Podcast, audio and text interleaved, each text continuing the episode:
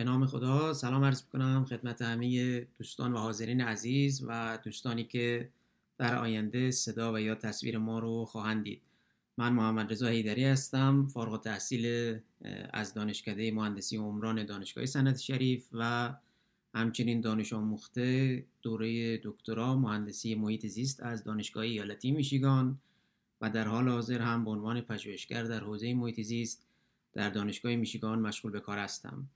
امروز یک شنبه 15 اسفند 1400 مصادف با ششم مارس 2022 هست و امروز جلسه ای داریم در ارتباط با اقتصاد و محیط زیست در کلاب محیط زیست صنعتی شریف.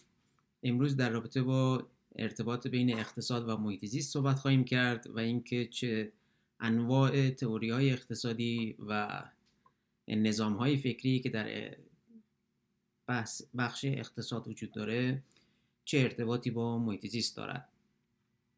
جلسهمون تقریبا یک ساعت و نیم تا دو ساعت به درازا خواهد کشید. به سه قسمت تقسیم خواهد شد. در قسمت اول کلیات محیط زیست و اقتصاد مطرح خواهد شد و در قسمت های بعدی اینکه اقتصاد چه اهمیتی داره در محیط زیست و اینکه کدوم یک از انواع تئوری های اقتصادی می‌تواند مسمر سمرتر باشد در حفظ محیط زیست و یا به عبارتی کدام گونه از انواع اقتصاد سبزتر است. جلسه امروز اولین جلسه از سری جلسات مرتبط با اقتصاد و محیط زیست هست. در این جلسه به کلیات بر به کلیات خواهیم پرداخت و در جلسات آتی به صورت جزئی تر و تخصصی تر در رابطه با هر گونه از انواع تئوری اقتصاد بحث خواهیم کرد و اینکه محیط زیست و چه تأثیری می‌تواند بر محیط زیست بگذاره و یا محیط زیست چه تأثیری می‌تواند بر اون گونه ها و یا انواع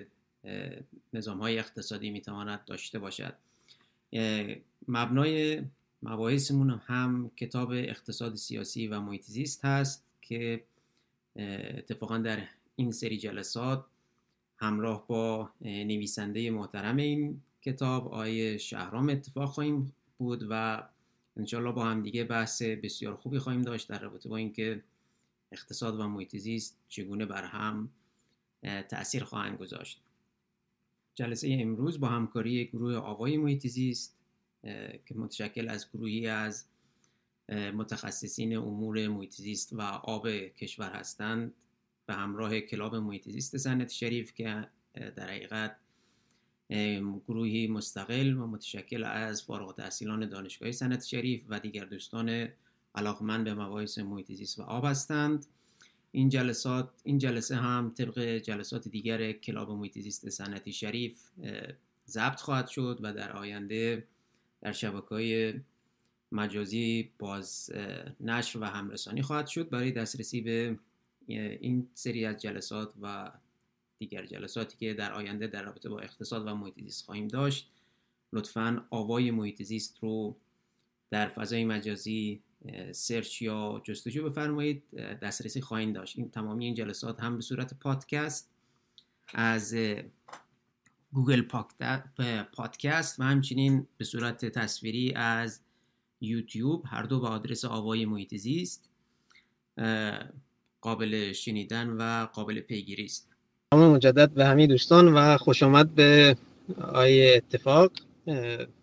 ما دو سه دقیقه دیگه اگه صبر کنیم تا دیگر دوستان هم که علاقمند هستن اضافه بشن بعدش می‌تونیم بحث ها رو شروع کنیم. پس دو سه دقیقه با اجازه دوستان منتظر بمونیم و بعد بحث رو شروع کنیم.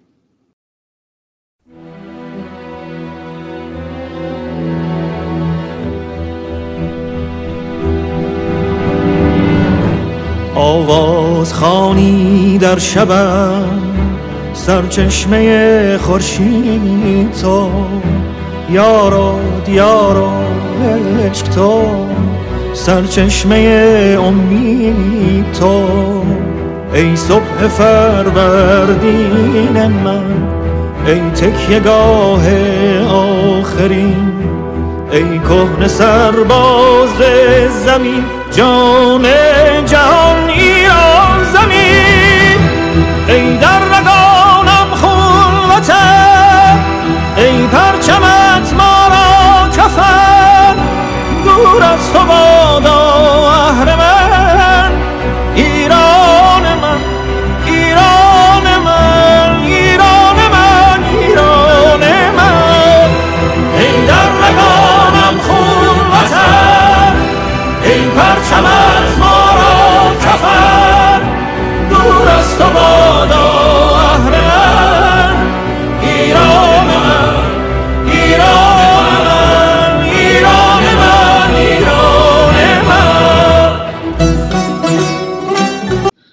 کلاب همونطور که عرض کردم در کلاب محیط صنعت شریف هستیم. بحث امروزمون در رابطه با اقتصاد و محیط هست و در خدمت یکی از پژوهشگران همین عرصه هستیم آقای اتفاق نویسنده کتاب دو جلی هستند با عنوان اقتصاد سیاسی محیط و امروز هم در ارتباط با مباحث محیط و اقتصاد صحبت خواهیم کرد. در قسمت اول طبق هماهنگی که قبلا با ایشون شده صحبت ایشون رو خواهیم شنید و سپس در قسمت دوم پرسش و پاسخ رو خواهیم داشت که از audience و دیگر دوستانی که حالا در بعدا اضافه خواهند شد پرسش پاسخ رو از اونها خواهیم داشت. ضمن که این برنامه ضبط خواهد شد طبق روال برنامه های قبلی club مون و در پایان جلسه ضمن اینکه در Clubhouse باقی خواهد ماند در شبکه های اجتماعی و دیگر فضاهای مجازی هم متعاقبا منتشر خواهد شد.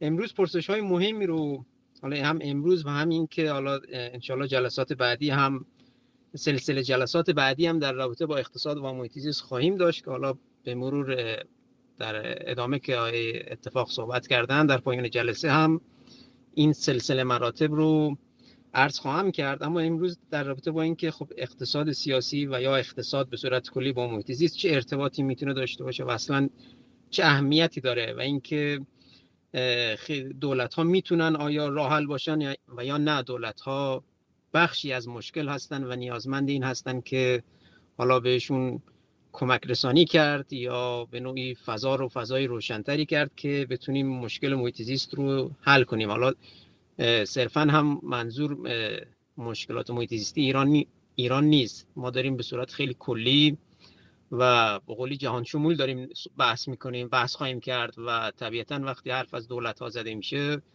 در رابطه با مجموعه دولت هاست در دیگر کشورها و از جمله کشور ما هم به عنوان یکی از کشورهایی که می‌تونه این بحث در درش ارتباط قرار بگیره.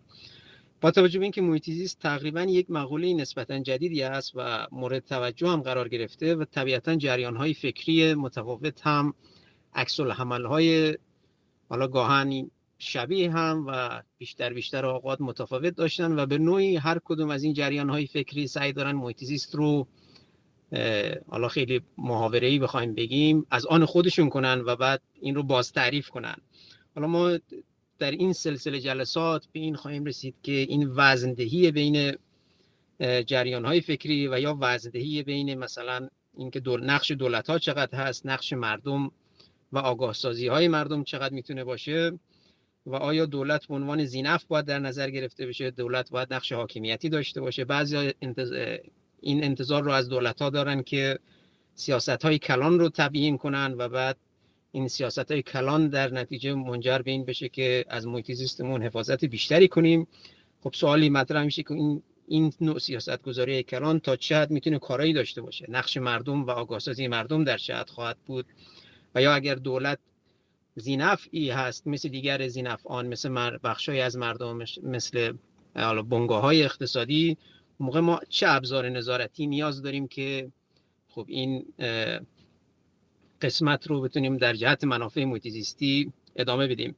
حالا من این قسمت رو کوتاه می‌کنم و دعوت می‌کنم از آقای اتفاق ضمن معرفی خودتون آقای اتفاق جهت این که آدینسمون بیشتر باشه ما آشنا بشن و همچنین بقیه دوستانی که بعدا صدای ما رو خواهند شنید ما شنونده بحث شما هستیم.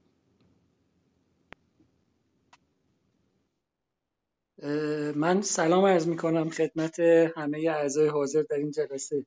امیدوارم صدای من خوب بیاد. نمی‌دونم الان صدای منم دارید شما بله بله صدا عالی است. سلام و عرض ادب خدمت همه عزیزانی که در این جلسه حضور دارن و عزیزانی که بعدا این محتوایی که داره تهیه میشه رو میشنون. من خیلی تشکر می‌کنم قدردانی می‌کنم از میزبانان عزیز این جلسه که فرصتی رو فراهم کردن تا در مورد موضوع مهم اقتصاد سیاسی محیط زیست صحبت کنیم. خدمتتون هست شود که من شهرام اتفاق هستم و یه چند تا کتاب و مقاله در حوزه اقتصاد مهندسی محیط زیست و اقتصاد سیاسی محیط زیست در واقع نوشتم و ترجمه کردم و اخیرا در سال 1400 دو تا کتاب جدید منتشر کردم. یکی به اسم طبقه محیط زیست و دومی هم مجموعی از گفتگوها درباره محیط زیست به اسم محیط زیست سرمایهداری یا سوسیالیسم و خدمتتون عرض شود که فکر می‌کنم که این جلسه بیشتر متمرکز است روی بحث کتاب اقتصاد سیاسی محیط زیست.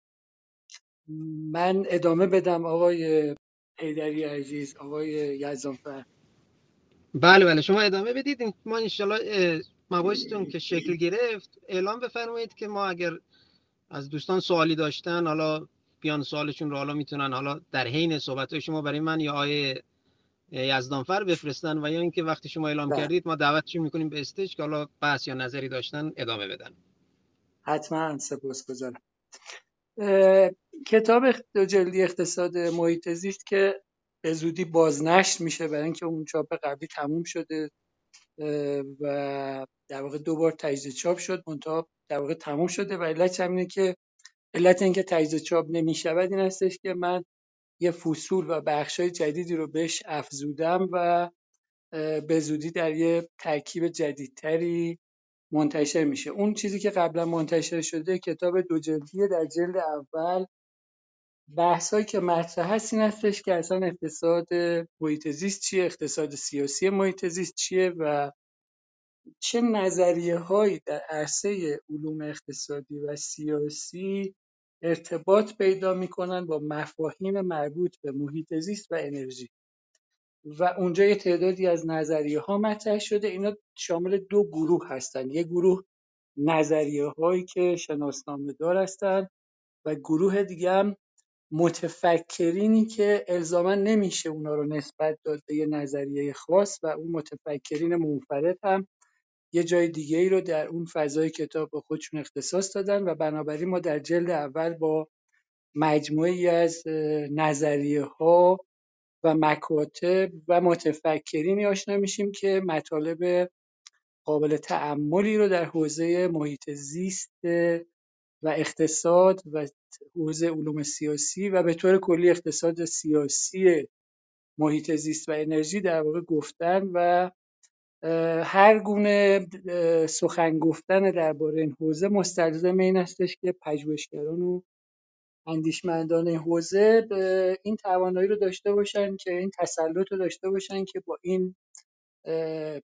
حوزه های اندیشه با این مکاتب و با این نظریه ها و با این متفکران آشنا باشن و برای قضاوت کردن یا فهمیدن یک پدیده واحد بتونن همزمان با, با کمک با در واقع استعانت از چندین نظریه مختلف بتونن در واقع اون پدیده واحد رو بررسی کنن. در واقع در گذشته در گذشته های دور زمانی که حدود مثلا 300 400 سال قبل که تولید به تدریج داشت جای خودش رو باز می‌کرد و اون نظام سنتی تولید اون نظام فئودالی و نیمه صنعتی و پیشوری تبدیل داشت می‌شد به تولید انبوه و جای خودش رو کم کم باز می‌کرد. ما مفهومی به اسم اقتصاد محیط زیست نداشتیم. در واقع مسئله اصلی تولید و مسئله اصلی عرضه خدمات در واقع این بود که مواد اولیه رو دریافت بکنن. اون مواد اولیه رو تغییر شکل بدن و محصولی تولید بشه که این محصول تبدیل میشه به اون چیزی که مصرف کننده نیاز داره و بنابراین دغدغه خاطر اقتصاد در اون حوزه این بود که قیمت تمام شده این مواد اولیه چقدر است دستمزد چقدره و در نهایت سودی که قرار است حاصل بشود برای تولید کننده این سود چقدر؟ یعنی این مجموعه مطالعاتی هستش که اقتصاددانا در این حوزه داشتن. فکر کنم مثلا آثار ارزشمندی در این حوزه وجود داره. های متفاوتی اونجا مطالب مهمی رو در اون دوران در اون ایام مطرح می‌کنن. شخصیت های مثلا مثل آدام اسمیت به عنوان یه متفکری که طرفدار نظام اقتصاد بازاره و در سوی دیگه مثلا تصور بفرمایید که اندیشمند دیگه مثل کارل مارکس که اون هم در واقع در این حوزه مطالبی رو گفته منتها در تضاد و در تعارض با تفکر مبتنی بر اقتصاد بازار. در همه مطالبی که این اندیشمندان گفتن غالبا در واقع مواد اولیه و فرایند تولید و آن چیزی که به عنوان محصول نهایی شناخته میشه مطالعات اقتصادی فقط در مورد قیمت مواد اولیه و دستمزدهایی که باید به نیروی کار پرداخت بشه و قیمت محصول نهایی و چیزهایی از این دست در واقع مطالعه می‌کنه سخن میگه بررسی می‌کنه و در واقع تا یه دوره طولانی تا اوایل قرن بیستم ما اصلا مفهومی به اسم اقتصاد محیط زیست یا اقتصاد انرژی نداشتیم. اوایل قرن بیستم شاید اولین کسی که در این حوزه مطالب ارزشمندی رو توضیح داده مطالعه کرده بیان کرده و نوشته یه پژوهشگریه یه اقتصاددانیه به اسم آرتور پیگو که اون یه مسئله رو مطرح می‌کنه که مسائلی رو در این حوزه مطرح می‌کنه که اون دوران هم خیلی مورد توجه قرار نمی‌گیره برای اینکه آن چیزی که گفته می‌شد در سطح تئوریک هنوز در عرصه عمل خیلی جدیت پیدا نکرده بود و اهمیت کافی نداشت. پیگوت بنیانهای نظری اقتصاد محیط زیست رو در واقع شکل میده اما هنوز برای اینکه این آن چیزی که داره گفته میشه در عرصه عمل به کار بره زود بوده و پس از مثلا گذشته یه مدتی که به تدریج به منابع طبیعی فشار میاد و تحولاتی در عرصه انرژی رخ میده بعد از جنگ جهانی دوم و بعد از اون رشد اقتصادی شگفتآوری که در اروپا و آمریکا در واقع در بعد از جنگ جهانی دوم شاهدش بودیم در اونجا مسئله حاد میشه. یعنی با مسئله مهم کمبود مواد اولیه کمبود انرژی از یک سو و افزایش پسماندهای تولید و پسماندهای ناشی از مصرف کالا از سوی دیگه مواجه میشه. اینجا جاییه که به تدریج مسئله اقتصاد محیط زیست و اقتصاد انرژی جدی میشه. جاییه که در واقع اندیشمندان این حوزه متوجه میشن که مواد اولیه روی سیاره زمین یه چیز نامحدودی نیست یه عنصر نامحدودی نیست و از سوی دیگه افزایش روزافزون پسماند هم و شرایطی رو فراهم میاره پدید میاره که این احساس به دست میده که در واقع این پسماندها رو هم باید در موردش فکری کرد. در مورد انرژی هم باز با همین وضعیت مواجه میشیم و همه اینا در واقع شرایطی رو پدید میاره که مسئله اقتصاد محیط زیست و اقتصاد انرژی در واقع اهمیت پیدا یکی از مسائل مهمی که باعث شکل دهی مفهوم اقتصاد محیط زیست میشه این هستش که به پدیده که بهش میگن آثار جانبی مبادله آثار جانبی فعالیت های اقتصادی یا اکسترنالیتی یا چیزای شبیه به این در واقع با این مفاهیم می‌شناسیم به این معنا که اگر من یه خودرویی رو می‌خرم که از می‌خوام از این خودرو استفاده بکنم. در واقع دو نفر از این دو, دو, دو سویه این مبادله از این خرید و فروش سود می‌برن. اون کارخونه خودروسازی که خودرو رو به من فروخته از این مبادله سود می‌بره سود برده و منی که این خودرو رو خریدم از خرید این خودرو و مصرف این خودرو در واقع سود بردم از و این مبادله برای من ارزشمند بوده و طبعا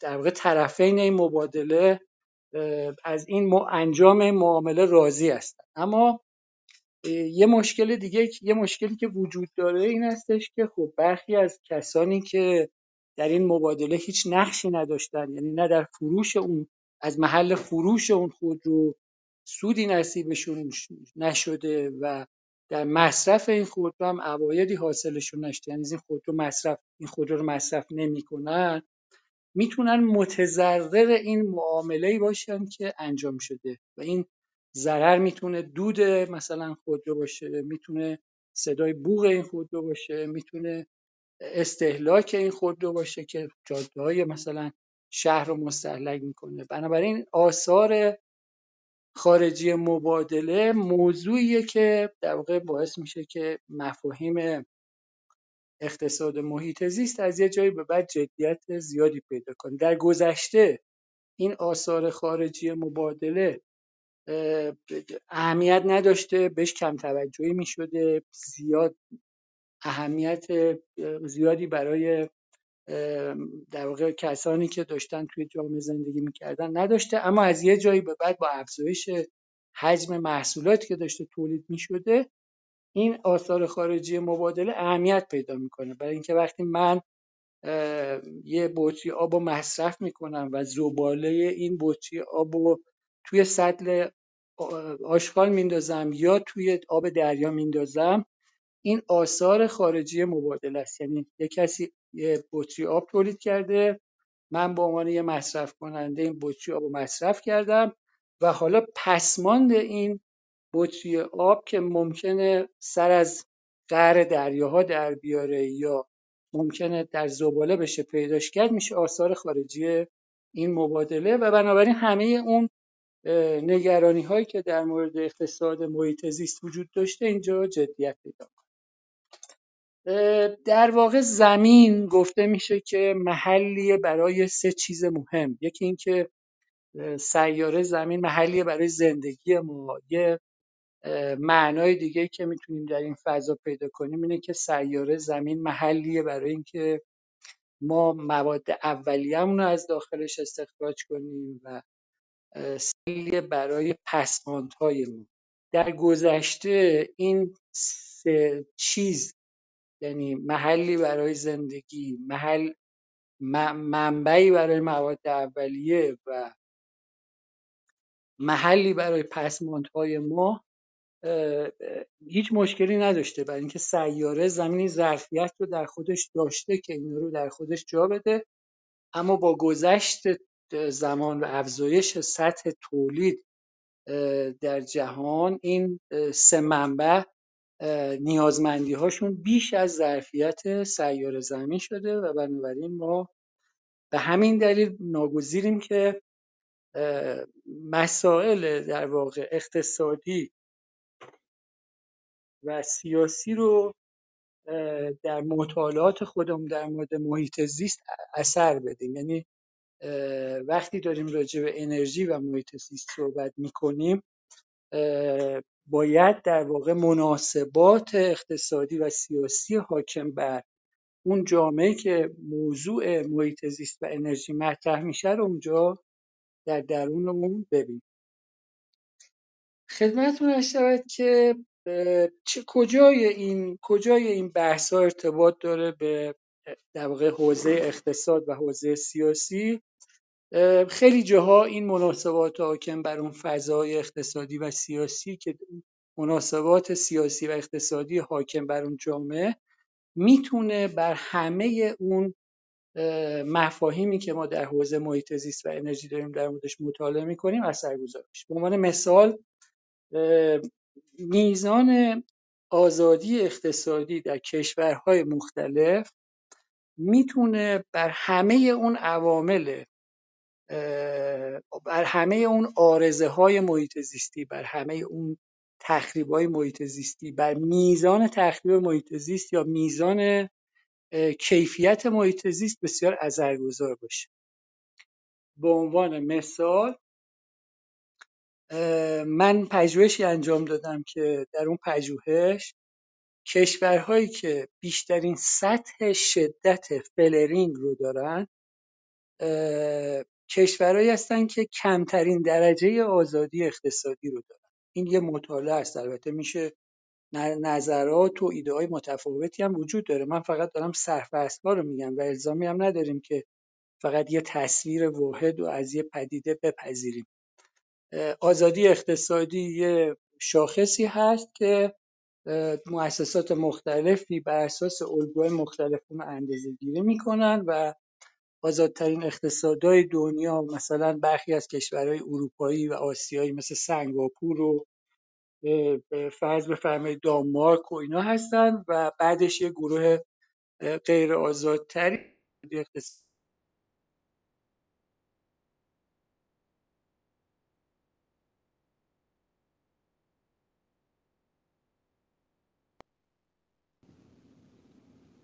آیا اتفاق فکر کنم صداتون رفت حالا نمی‌دونم دیگر دوستان صدای شما رو دارن یا ندارن.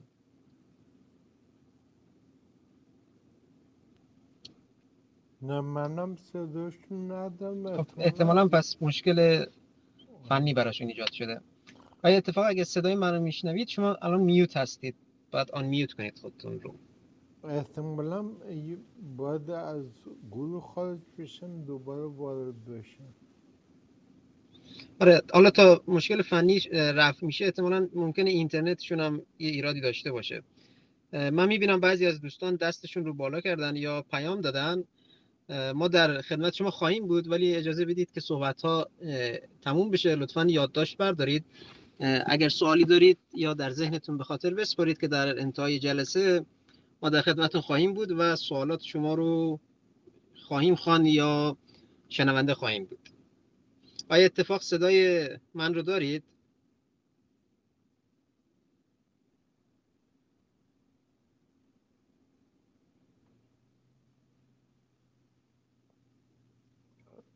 ظاهرا از دیروز تو اخبار اعلام می‌کرده که یه مقدار اینترنت ایران به خاطر اوکراین نام دموکراسیشون در کشوری که نظام آیا اتفاق صدای بنده رو دارید؟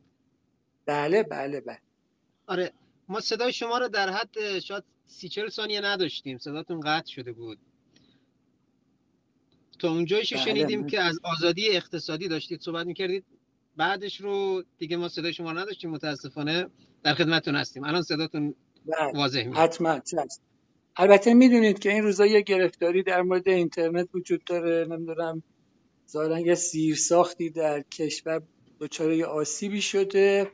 چند روز برخی از سامانه های اینترنتی در کشور مثل مثلا اداره ثبت و اینا با مشکلاتی مواجه شدن و این روزا روزایی هستش که ما در کشور با مشکل مشکل اینترنت مواجه هستیم. نه اون مشکلی که قبلا وجود داشت یه چیزی با اون افزوده شده و مشکل دوچندان شده ظاهرا خدمتتون هست شود اینو داشتم عرض می‌کردم که بنابراین بحث ما این نیستش که آزادی اقتصادی و فلرینگ چه نسبتی با همدیگه دارن نسبت مستقیم یا نسبت معکوس. چیزی که مهمه بدونیم این هستش که یا باش توجه بکنیم هستش که میزان آزادی اقتصادی می‌تواند با میزان شدت فلرینگ در واقع صنعت نفت در واقع تناسب مهمی داشته باشه و این اون رابطه مهم بین اقتصاد سیاسی و محیط زیسته باز یه نمونه دیگه به عنوان مثال می‌تونه این باشه که ما در کشورهایی که نظام دموکراسیشون نظام دموکراتیکشون مبتنی بر حامی پروری هست با شرایطی مواجه هستیم که نمایندگان مجلس برای اینکه بتونن رأی بیشتری بیارن و در انتخابات پیروز بشن وعده هایی میدن که این وعده ها کاملا برخلاف منافع محیط زیستی اون جامعه است. یعنی می‌تونه منجر به تخریب محیط زیست بشه. مثلا یه نماینده قول میده وعده میده که اگر منو انتخاب کنید من اینجا مثلا یه صدی احداث می‌کنم یا از وسط این جنگل مثلا یه جاده ای رو عبور میدیم و احساس احداث می‌کنیم و بنابراین وعده کشورهایی که اونجا با مشکل حامی پروری در دموکراسی رو برن. منظور از حامی پروری یعنی اینکه رأی اون نماینده های پارلمان ارتباط خیلی نزدیکی می‌تونه پیدا کنه با وعده های وعده هایی که میدن و قانون هم نمی‌تونه سیانت کنه از جلوگیری کنه از این وعده هایی که منجر به تخریب محیط زیست میشه. در اون کشورها ما شاهد این هستیم که مثلا در حوزه آب یه مشکلات عدیده به وجود میاد در حوزه آلودگی هوا یه مشکلات عدیده به وجود میاد. وعده های توسط نماینده های پارلمان داده میشه که اونا همشون مخرب محیط زیست هستن و اونا برای اینکه پیروز بشن در انتخابات در واقع این وعده ها رو میدن. بعضی اینکه انتخاب میشن دوباره این وعده ها رو اجرا می‌کنن و خدمتتون عرض شود که اینا منجر به تخریب های فزاینده محیط زیست میشه. من گمان می‌کنم که ما نمونه های بسیار روشنی از این از این دست رو در کشور خودمون سراغ داریم دیگه و تعداد زیادی سطح هایی که ساخته میشه متأثر از همین روی کرده.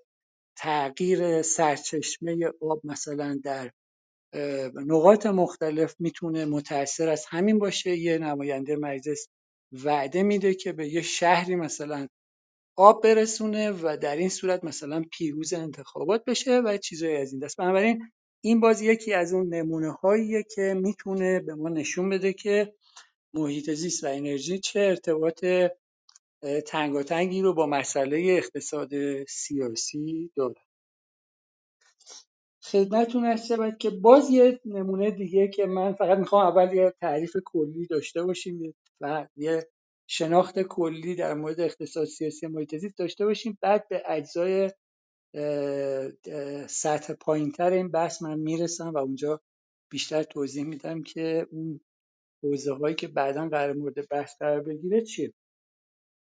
خدمتتون عرض که باز یه بحث دیگه که در دنیا مطرح هست پدیده ای است به اسم در واقع سیاست نفتی یا petropolitics یا چیزهای شبیه به این.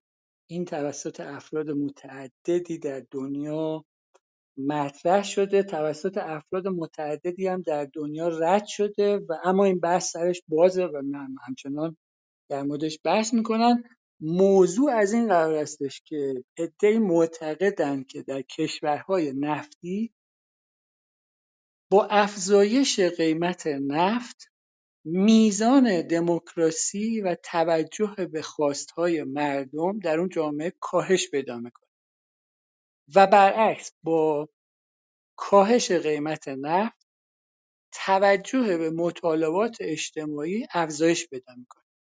بنابراین یه نمودارهایی رو می‌کشن برای بحث که مثلا در اون نمودارها هر جایی که قیمت نفت افزایش پیدا کرده در طول تاریخ رویدادهایی رو که منجر به این شده که مطالبات اجتماعی یک جمعیت های ساکن در کشورهای نفتی کاهش پیدا کنه رو فهرست می‌کنن. میگن اینجا چون نفت قیمتش افزایش پیدا کرده ما شاهد کم توجهی به خواستها و مطالبات اجتماعی مردم توی کشورهای نفتی هستیم و برعکس جایی که منحنی نشون میده که قیمت نفت کاهش پیدا کرده ما در این کشورهای نفتی شاهد وضعیتی هستیم که توجه بیشتری سیاستمدار توجه بیشتری به مطالبات اجتماعی و خواستهای مردم کردن. فضا در واقع متأثر از تغییر قیمت نفت غیر دموکراتیک تر یا دموکراتیک تر شده. و بنابراین این هم باز یه ادعایی که میشه اینو در حوزه اقتصاد سیاسی محیط زیست بررسی کرد. یعنی یکی از اون نظریه هایی که در اون فضا مطرحه. بنابراین همه عرض من این هستش که ما در گذشته تصویری که تصویر سنتی که از محیط زیست و انرژی داشتیم این بود که اصلا اینا رو به عنوان عوامل مهمی در عرصه اقتصاد و در عرصه سیاست تلقی نمی کردیم جوامع بشری در واقع برای این موضوع اهمیت زیادی قائل نبودن. اما به مرور با توجه به اینکه هم محیط زیست اهمیت پیدا کرد یعنی مواد اولیه و پسماندها اهمیت زیادی پیدا کردن هم انرژی در واقع اهمیت زیادی پیدا کرد بنابراین محیط زیست و انرژی هم تبدیل به پدیده هایی شدن که پیوند ناگسستنی و تنگاتنگی با مفاهیم اقتصاد سیاسی در واقع پیدا کرد. و این خیلی اهمیت داره که به این پیوند در واقع توجه کنیم. خدمتتون هست شود که من در کتاب خودم توی کتاب اقتصاد سیاسی محیط زیست که سال 1397 در واقع آماده شده بود اما با تاخیر سال 1398 منتشر شد. در فصل اول در واقع به بررسی تحول در اندیشه سیاسی در طول تاریخ پرداختم چون این بررسی اهمیت داره. از این رو به اهمیت داره که ما وقتی داریم تو حوزه سیاست صحبت می‌کنیم و در این حوزه سخن میگیم باید به توازن قوا بین عوامل سیاسی و نقشی که عوامل سیاسی دارن توجه کنیم و اینجا باید یه تصویر تاریخی از بدو پیدایش این مفاهیم در واقع داشته باشیم. من کوشیدم که در اون فصل اول کتاب یه توجهی راجع به موضوع داشته باشیم. در فصل دوم کتاب جلد اول راجع به پیدایش اقتصاد محیط زیست مطالبی مطرح شده. در فصل سوم سوسیالیسم واقعا تجربه شده.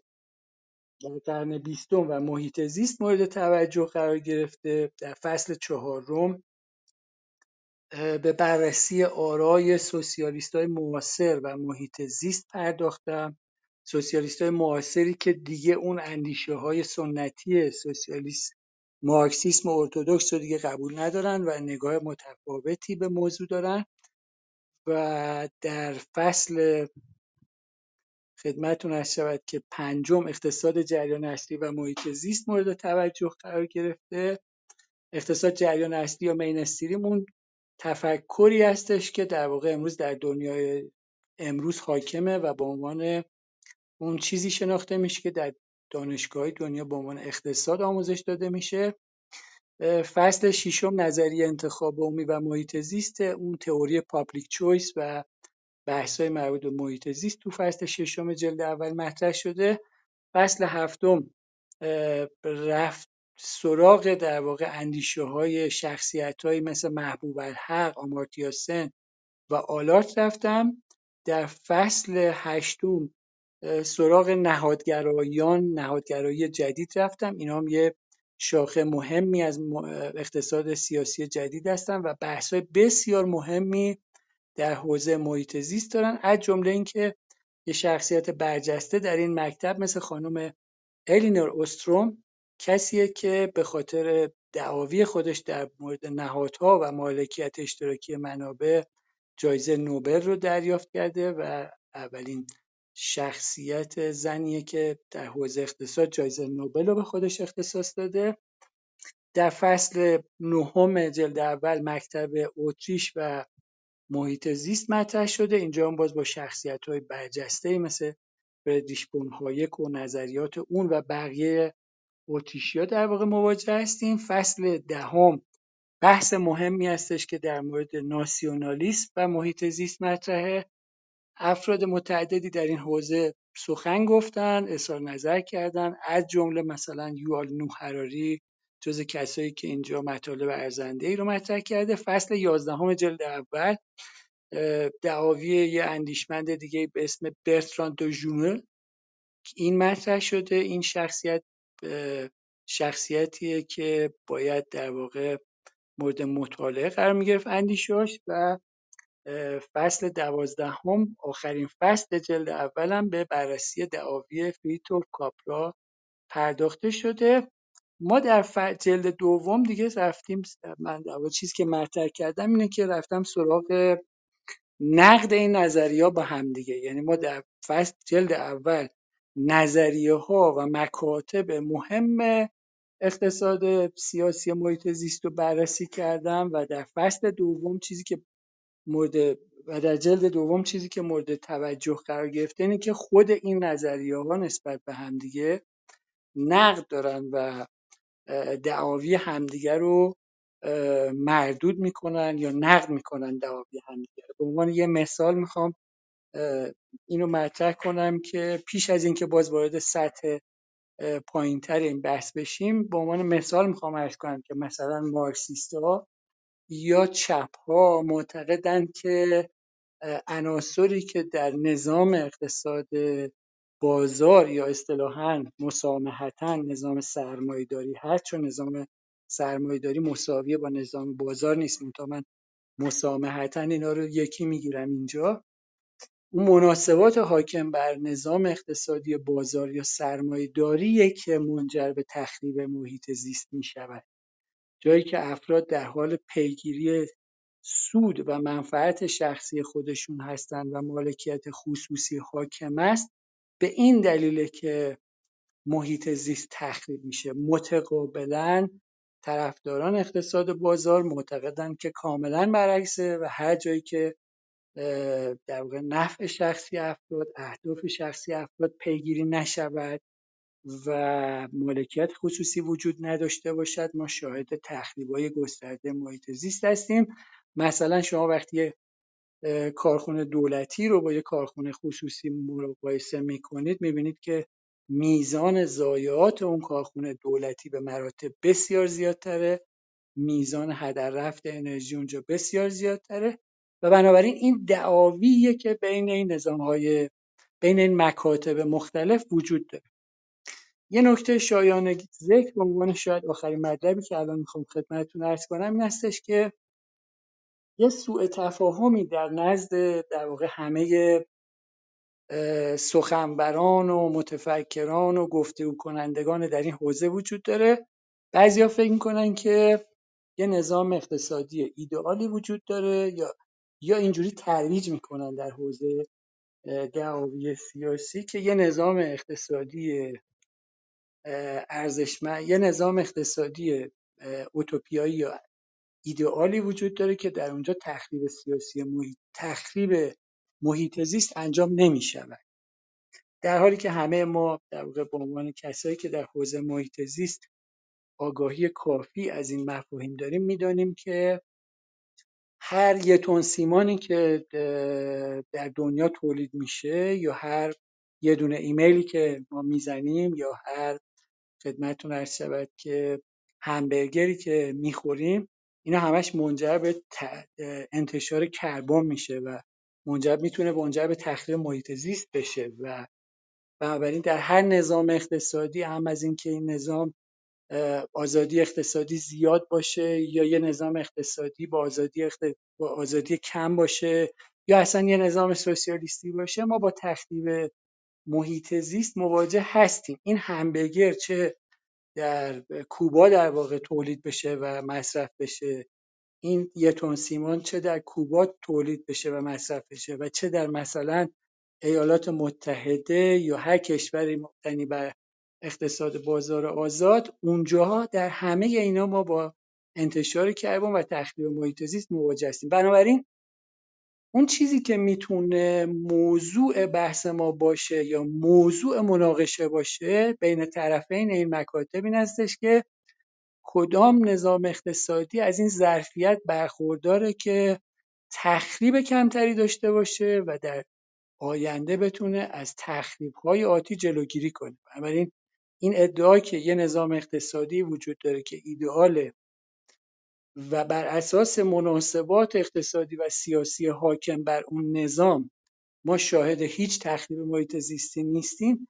اینا فقط دعاوی سیاستمدارایی که دنبال کسب قدرت هستن و می‌خوان احزاب مقابلشون رو مثلا متهم کنن به اینکه اونا مدافع محیط زیست نیستن در حالی که در همه نظام های اقتصادی و سیاسی این تخریب محیط زیستی وجود خواهد داشت. فقط موضوع مورد مناقشه همون است که عرض کردم که کدوم یکی از این نظام ها تخریب بیشتری در اون در اونها رخ میده یا کدومشون می‌تونن مراقبت و سیانت بیشتری از محیط زیست بکنن و جهان رو متحول بکنن به سمتی ببرن که ما با, محیط با تخریب کمتری مواجه باشیم من اجازه می‌خوام که تو این مرحله عرایزم رو تموم بکنم و منتظر باشم که بقیه دوستان اگر سوالی دارن یا تمایل دارن که در این بحث مشارکت کنن به ما بپیوندن و از اینکه تا اینجا شنوای عرایز من بودید تشکر می‌کنم. خیلی متشکرم. اتفاق ممنون از این که صحبت ها رو ایراد فرمودید. بسیار صحبت های جالبی بود و مطمئنا جذاب برای جذاب و آموزنده برای مخاطبینی که الان در اتاق هستن و یا دوستانی که بعدا خواهند شنید. از دوستان اگر سوالی کسی داره دستش رو بالا ببره. من می‌بینم یه نفر از دوستان هست که ایشون رو الان اینوایت می‌کنم که یعنی دعوت می‌کنم به استیج که صحبتشون رو بفرماین ولی اگه دوستان دیگر صحبتی دارن دستشون رو بالا ببرن که سوال رو بپرسن یا اظهار نظری دارن در این زمینه اعلام کنن؟ جناب تا زمانی که دوستان شما دعوت می‌کنید من یه سوال یکی دو تا سوال از آقای اتفاق دارم که الان مطرح می‌کنه باید ببینید من مسئله که بر اینه که نه به عنوان نیروی محرکه تولیدات از کی اهمیت به حساب محیط زیست پیدا کرد؟ می‌دونیم که به شاید به نظر من خیلی از جنگ ها باعثش همین منبع منابع انرژی بوده و این اگه توضیح بدید خیلی ممنون میشم.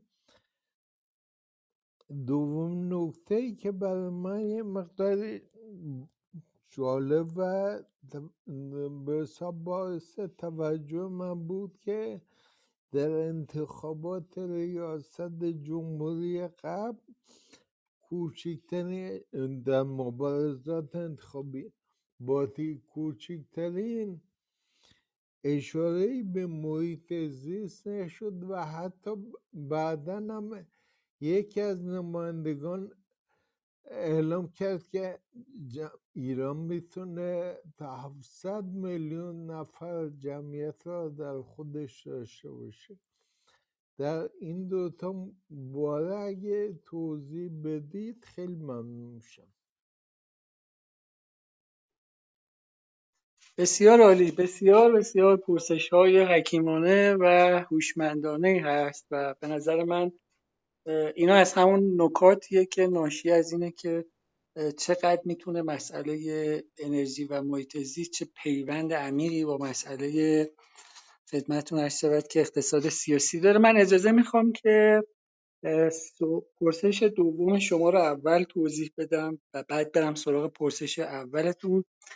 پرسش دوم شما در ارتباط با مبارزات انتخاباتی و محیط زیست این کاملا در همه جای دنیا از جمله ایران همیشه مورد توجه بوده حداقل در سالهای اخیر اینطوری بوده.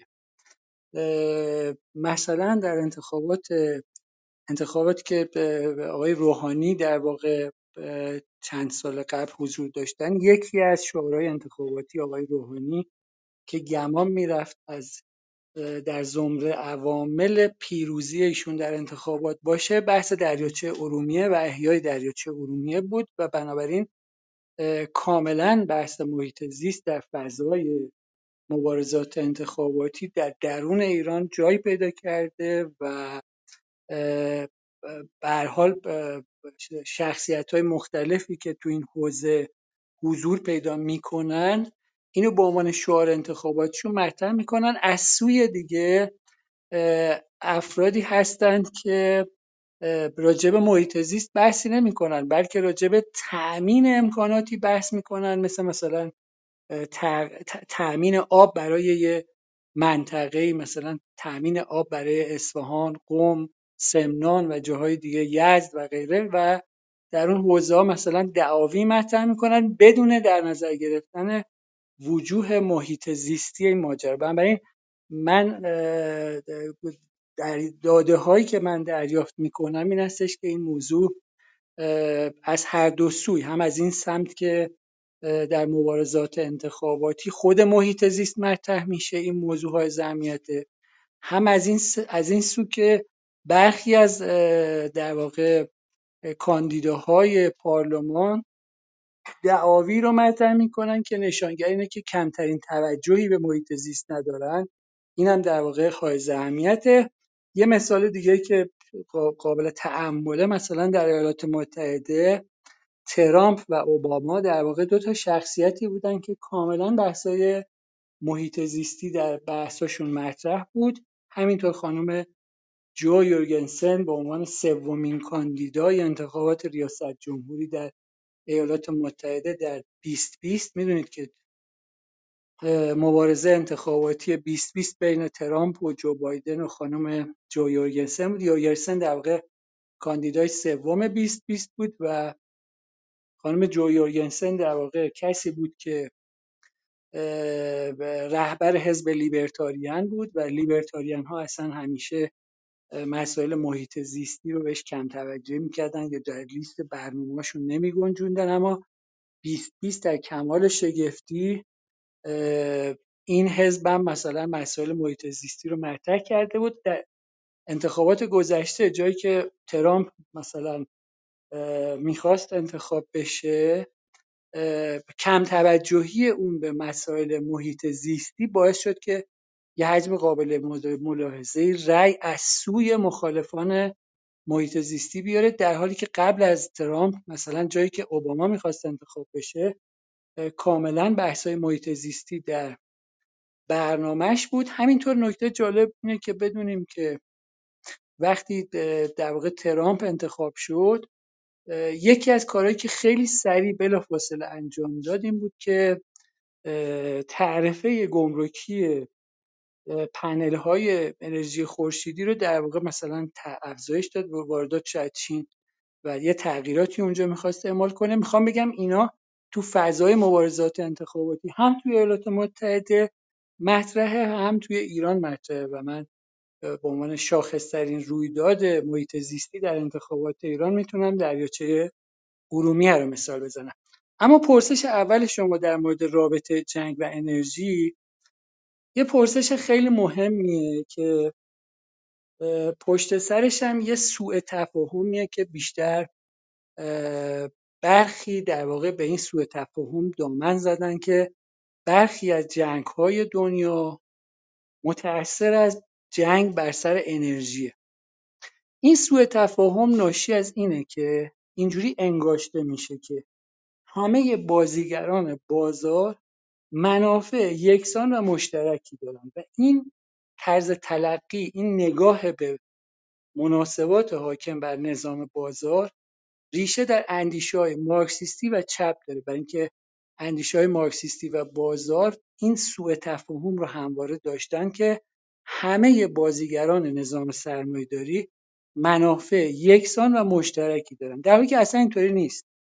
یعنی اگه شما قیمت انرژی در مثلا دنیا افزایش پیدا بکنه این افزایش قیمت انرژی برای خودش توی دنیا منتفعان زیادی داره. یعنی یه عده هستن که از افزایش قیمت انرژی سود می‌برن. اگه قیمت نفت توی دنیا افزایش پیدا کنه یه عده هستن از افزایش قیمت نفت سود می‌برن. اگه قیمت زغال سنگ افزایش پیدا کنه یه عده هستن اونجا منتفع میشن. اگه همه سوختهای فسیلی قیمتشون افزایش پیدا کنه یه عده تو صنعت انرژی تجدیدپذیر در واقع منتفع میشن. بنابراین یه سوء تفاهمه که فکر کنیم القا شده خیلی بحث شده در این مورد که خیلی از جنگ ها به خاطر انرژی و قیمت انرژی بوده در حالی که خیلی از بازیگران بازار از افزایش یا قیمت انرژی می‌تونن منتفع بشن. از افزایش یا کاهش قیمت یه ماده خام عده زیادی می‌تونن منتفع یا متضرر بشن. بنابراین اصل حاکم بر نظام اقتصادی هستش که ما در یه نظام اقتصادی مبتنی بر بازار بازیگران متعددی داریم که منافع متعارض و متفاوتی دارن. و هیچ وقت نمیشه همه اینا رو گرد هم آورد و بگیم که اینا همه گرد هم بیان و متفق القول بشن که باید بریم بجنگیم برای اینکه مثلا قیمت انرژی کاهش پیدا کنی افزایش پیدا کنه این یه نکته. نکته دوم این که گزارش های بسیار زیادی در این حوزه منتشر شده که نشون میده میزان آسیب بازیگران اقتصادی از جنگ به مراتب خیلی بیشتر است. سودیه که بر فرض می‌تونست تغییر یا کاهش قیمت انرژی بذاره. اولا خود جنگ همیشه باعث افزایش قیمت انرژی شده. یعنی برخلاف اون تصویر سنتی که القا می شود که جنگ می شود برای اینکه اون کشورهایی که متخاصم هستن بتونن بر منابع انرژی کنترل داشته باشن که بعدا قیمت اونا رو کاهش بدن اصلا اینطوری هیچ وقت رخ نداده. یعنی خود اون جنگا باعث افزایش قیمت انرژی شده. از سوی دیگه خود این جنگا باعث شدن که منابع زیادی حاصل از در واقع مالیاتایی که مؤسسات اقتصادی پرداخت می‌کنن صرف جنگ بشه. مثلا فرض کنید که در یه دوره ایالات متحده در جنگ خاورمیانه 8000 میلیارد دلار در واقع هزینه کرده. در حالی که کل نفتی که در عراق تولید و استخراج و فروش می‌رسه به زحمت به سالی 100 میلیارد دلار می‌رسه. نمی‌رسه. من فقط می‌خوام یه عدد بگم که بتونیم اون 100 میلیارد دلار رو با اون 8000 میلیارد دلار مقایسه کنیم. یعنی اگر نفت عراق بتونه سالی 100 میلیارد دلار نفت بفروشه یا کل خاورمیانه مثلا لیبی و بقیه کشورها بتونن سالی 500 میلیارد دلار نفت بفروشن این 8000 میلیارد دلاری که ایالات متحده پیشا پیش در یه فقره توی خاورمیانه هزینه کرده اصلا نمی‌تونه با اون حجم از تولیدات نفتی اونا جبران بشه به شرط اینکه اونا همه این پول حاصل از نفتم بریزن به حساب خزانه داری ایالات متحده. و این یه سوء تفاهم سنتیه که این جنگ هایی که در دنیا رخ میده ناشی از جنگ به خاطر انرژی. حالا توی فصل کتاب من جایی که اون نظریه پابلیک چویس رو توضیح دادم این بحث کاملا روشن میشه که واقعا این جنگ ها علتش چیه و چه ربطی به ماجرای اقتصاد سیاسی محیط زیست و انرژی داره.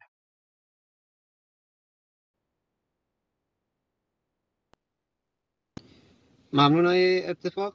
از دوستان دیگر اگه سوالی ندارن می‌تونیم ادامه بحث شما رو داشته باشیم. ضمن اینکه دو نفر از دوستان به من پیام دادن و یادآوری کردن که از سه نفری که در استیج هستیم فقط آیه اتفاق خودشون رو معرفی کردن و دو نفر دیگه از جمله خود من معرفی نشدیم. من این رو به صورت خیلی سریع انجام میدم که خلالی در بحث ایجاد نشه. آقای مهندسی ازدانفر که از دوستان ما هستن در دانشگاه صنعت شریف فارغ التحصیلان دانشکده مکانیک دانشگاه صنعت شریف هستن یا آریا مهر سابق. و بنده هم که از فارغ التحصیلان دانشکده عمران دانشگاه صنعت شریف هستم و در حال حاضر هم پژوهشگر در حوزه محیط در دانشگاه میشیگان. این از معرفی ما. ضمن اینکه من این رو هم الان که فرصت پیش اومد عرض کنم خدمت دوستان تمامی این صحبت هایی که ضبط میشه و جلسات قبلی هم که ضبط شده همه در یک کانال تلگرامی قرار داده شده که دسترسی های مختلف داره در شبکه های مختلف مجازی باز نشر میشه. آدرسش رو من در لینک گذاشتم. دوستان می‌تونن روش کلیک کنن و حالا بعد از جلسه صحبت های دیگر دوستان رو حالا جلسات قبلی و احیانا برای جلسات بعدی که در پیش خواهیم داشت رو هم از طریق این کانال پیگیر باشد و اتفاق ما در خدمت شما هستیم. ادامه بحث شما رو میشنویم.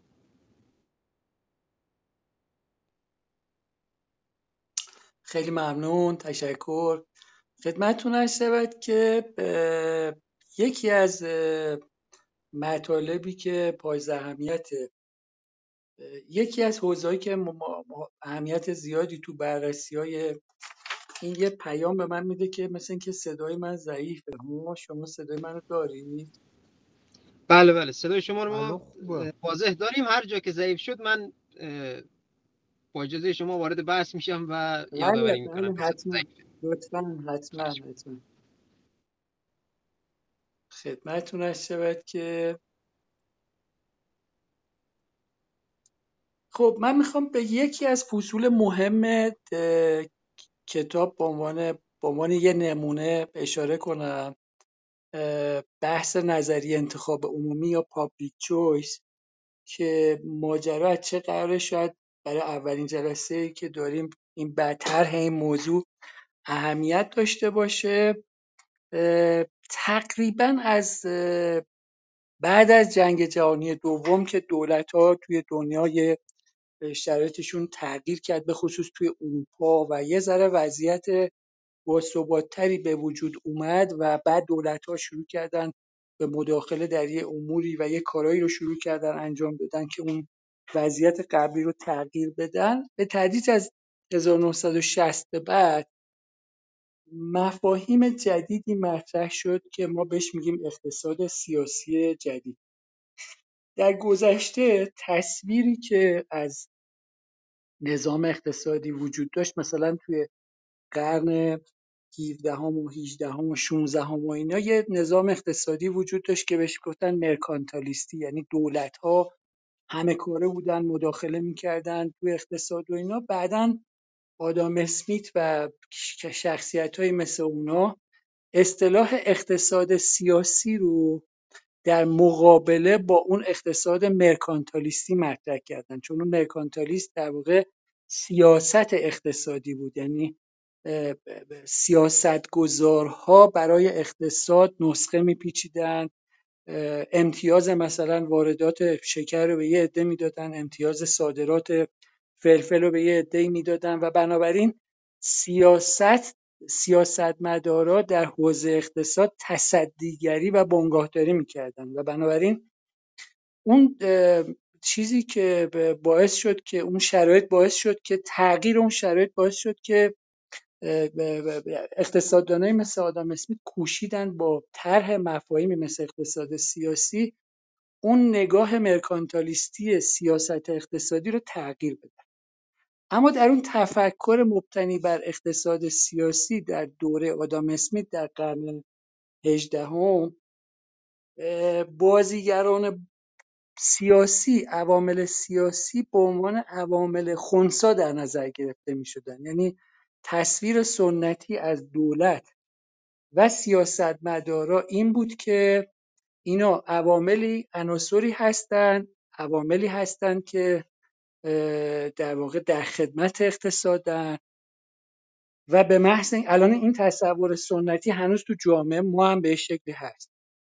و این به محض اینکه کارشناسا نظر کارشناسی خودشون رو در اختیار سیاستمدارا قرار بدن اون سیاستمدارا با از این در نسخه هایی که کارشناسا تهیه می‌کنن و صادر می‌کنن استقبال می‌کنن و اونا رو بهش عمل می‌کنن و عمل کردن با اونا باعث میشه که مشکلات جامعه مثل مثلا تصور بفرمایید که مشکل آلودگی هوا مشکل ترافیک و چیزای شبیه به این حل بشه.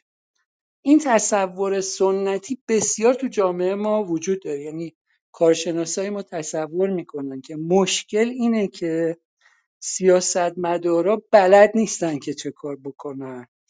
یا آگاهی کافی ندارن و اگر ما یه سیاستمدارایی داشته باشیم که بهتر باشن یا یه کارشناسایی داشته باشیم که این کارشناسا نسخه هایی بپیچن بدن به این سیاستمدارا و این سیاستمدارا حرفای اونا رو گوش کنن همه چی حل میشه.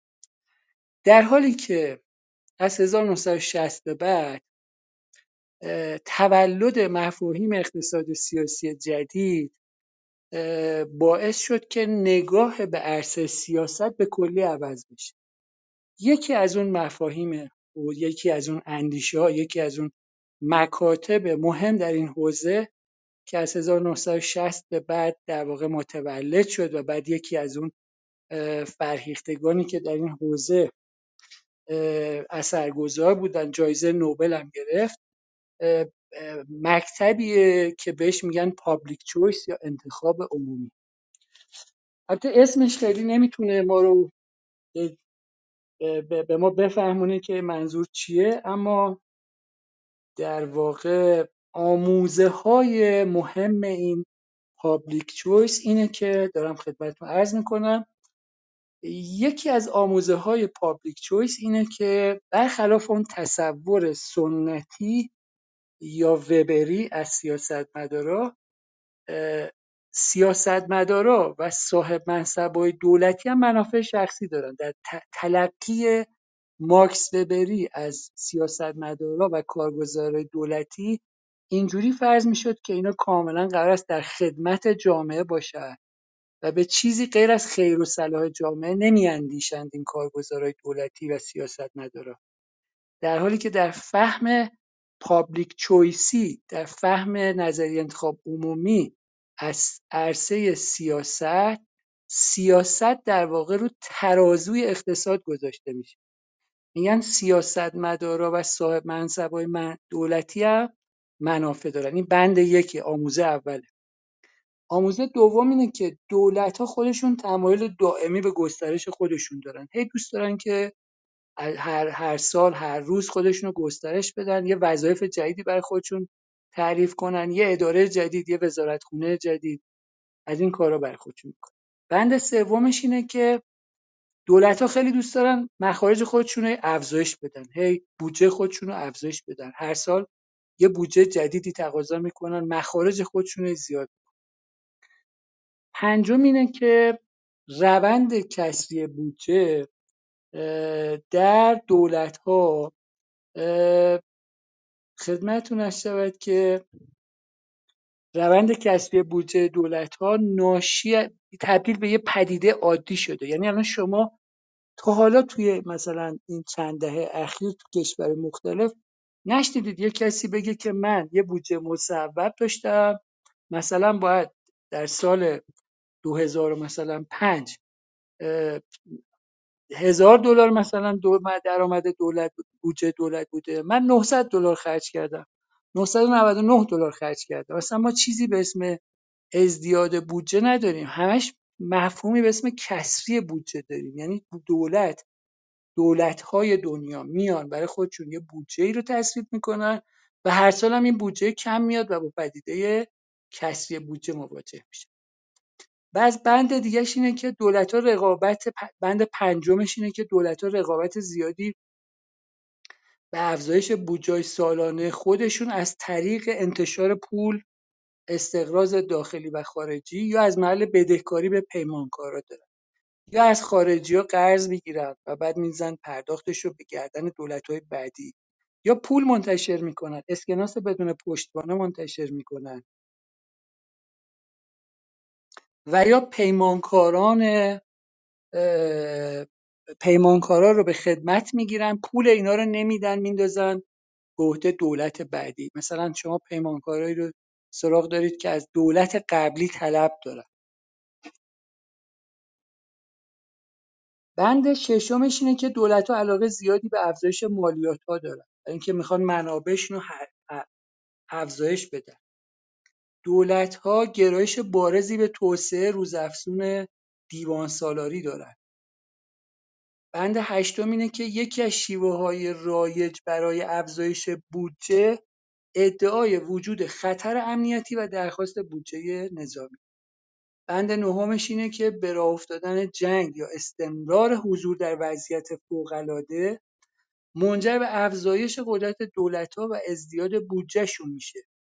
و بسیاری از هزینه ها و مخارج اضافی رو توجیه می‌کنه. بنابراین اون بحثی که آقای یزدانفر در مورد جنگ و انرژی داشتن میشه پاسخش اینجا پیدا کرد که اونجا جنگ تصور می‌شد که برای انرژی اما اینجا می‌تونه نظریه پابلیک چویس معتقده که این جنگ برای انرژی نیست بلکه برای اینه که دولت ها تمایل دارن در وضعیت جنگ یا وضعیت اضطراری قرار بگیرن بند دهم این هستش که همپیمان شدن سیاستمدارا با گروه های دارای منافع خاص برای خرید و فروش رأی و پیروزی در انتخابات همیشه امری محتمله.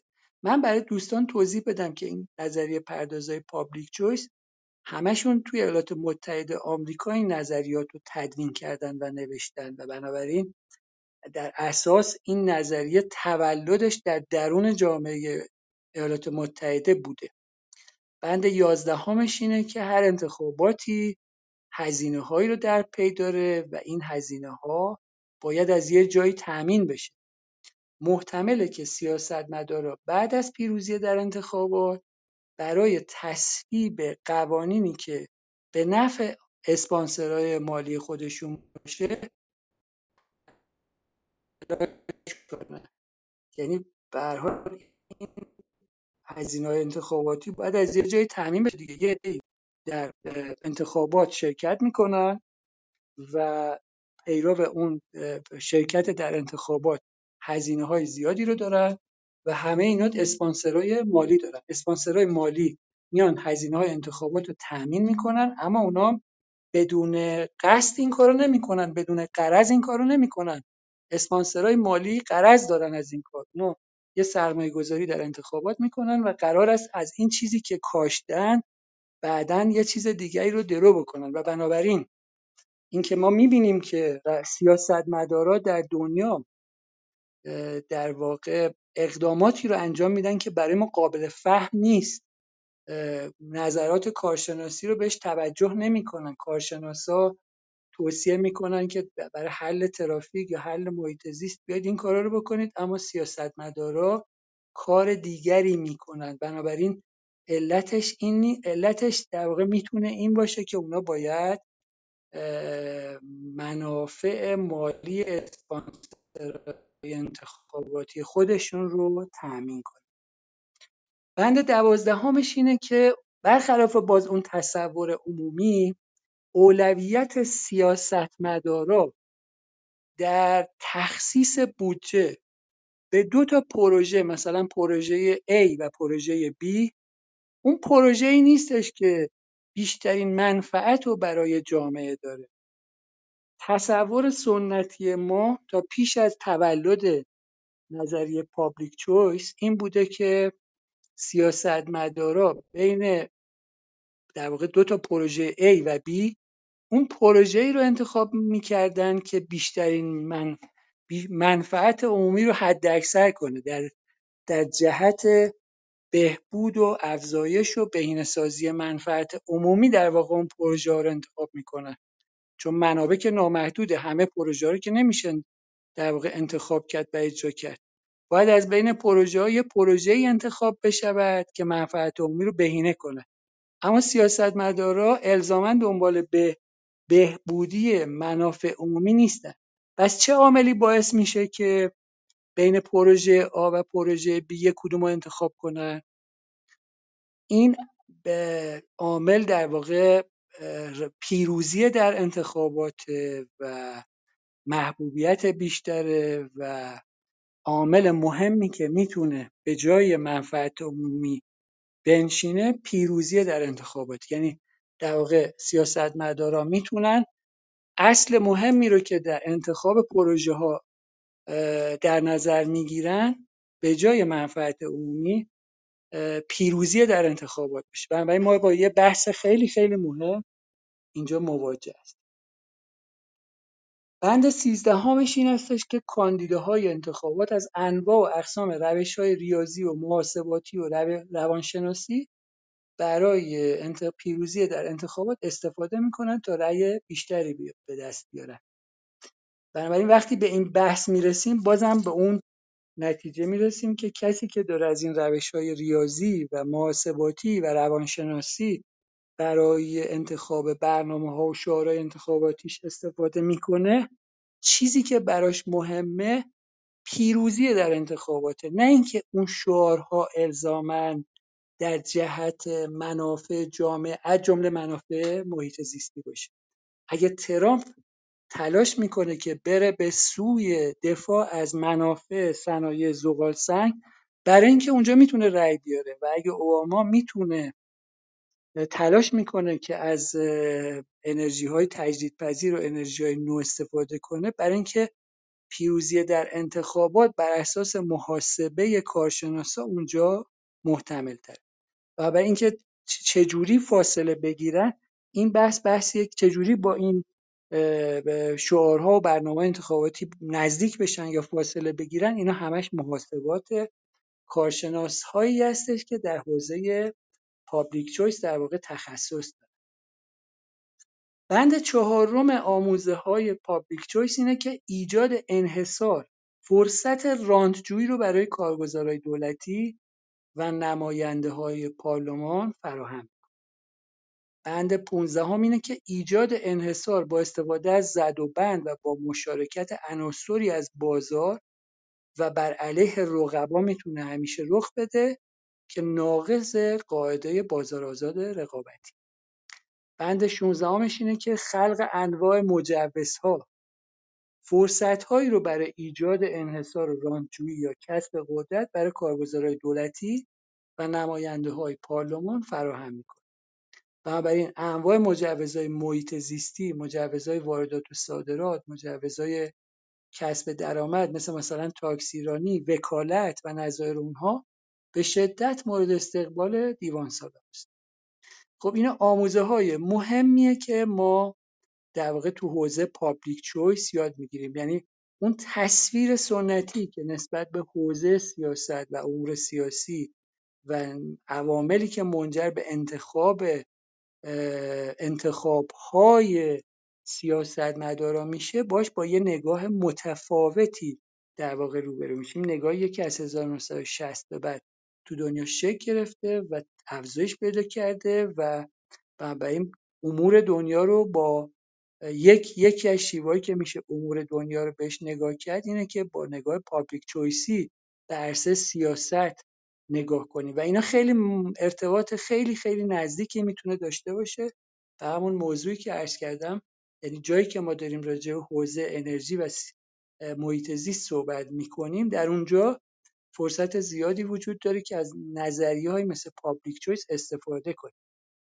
یکی از آموزه های مهم دیگه که public choice داره اینه که میگه سیاستمدارا و کارگزارای دولتی صاحب منصبای دولتی انگیزه هایی دارن که این انگیزه ها می‌تونه یکی از این چهار تا انگیزه باشه.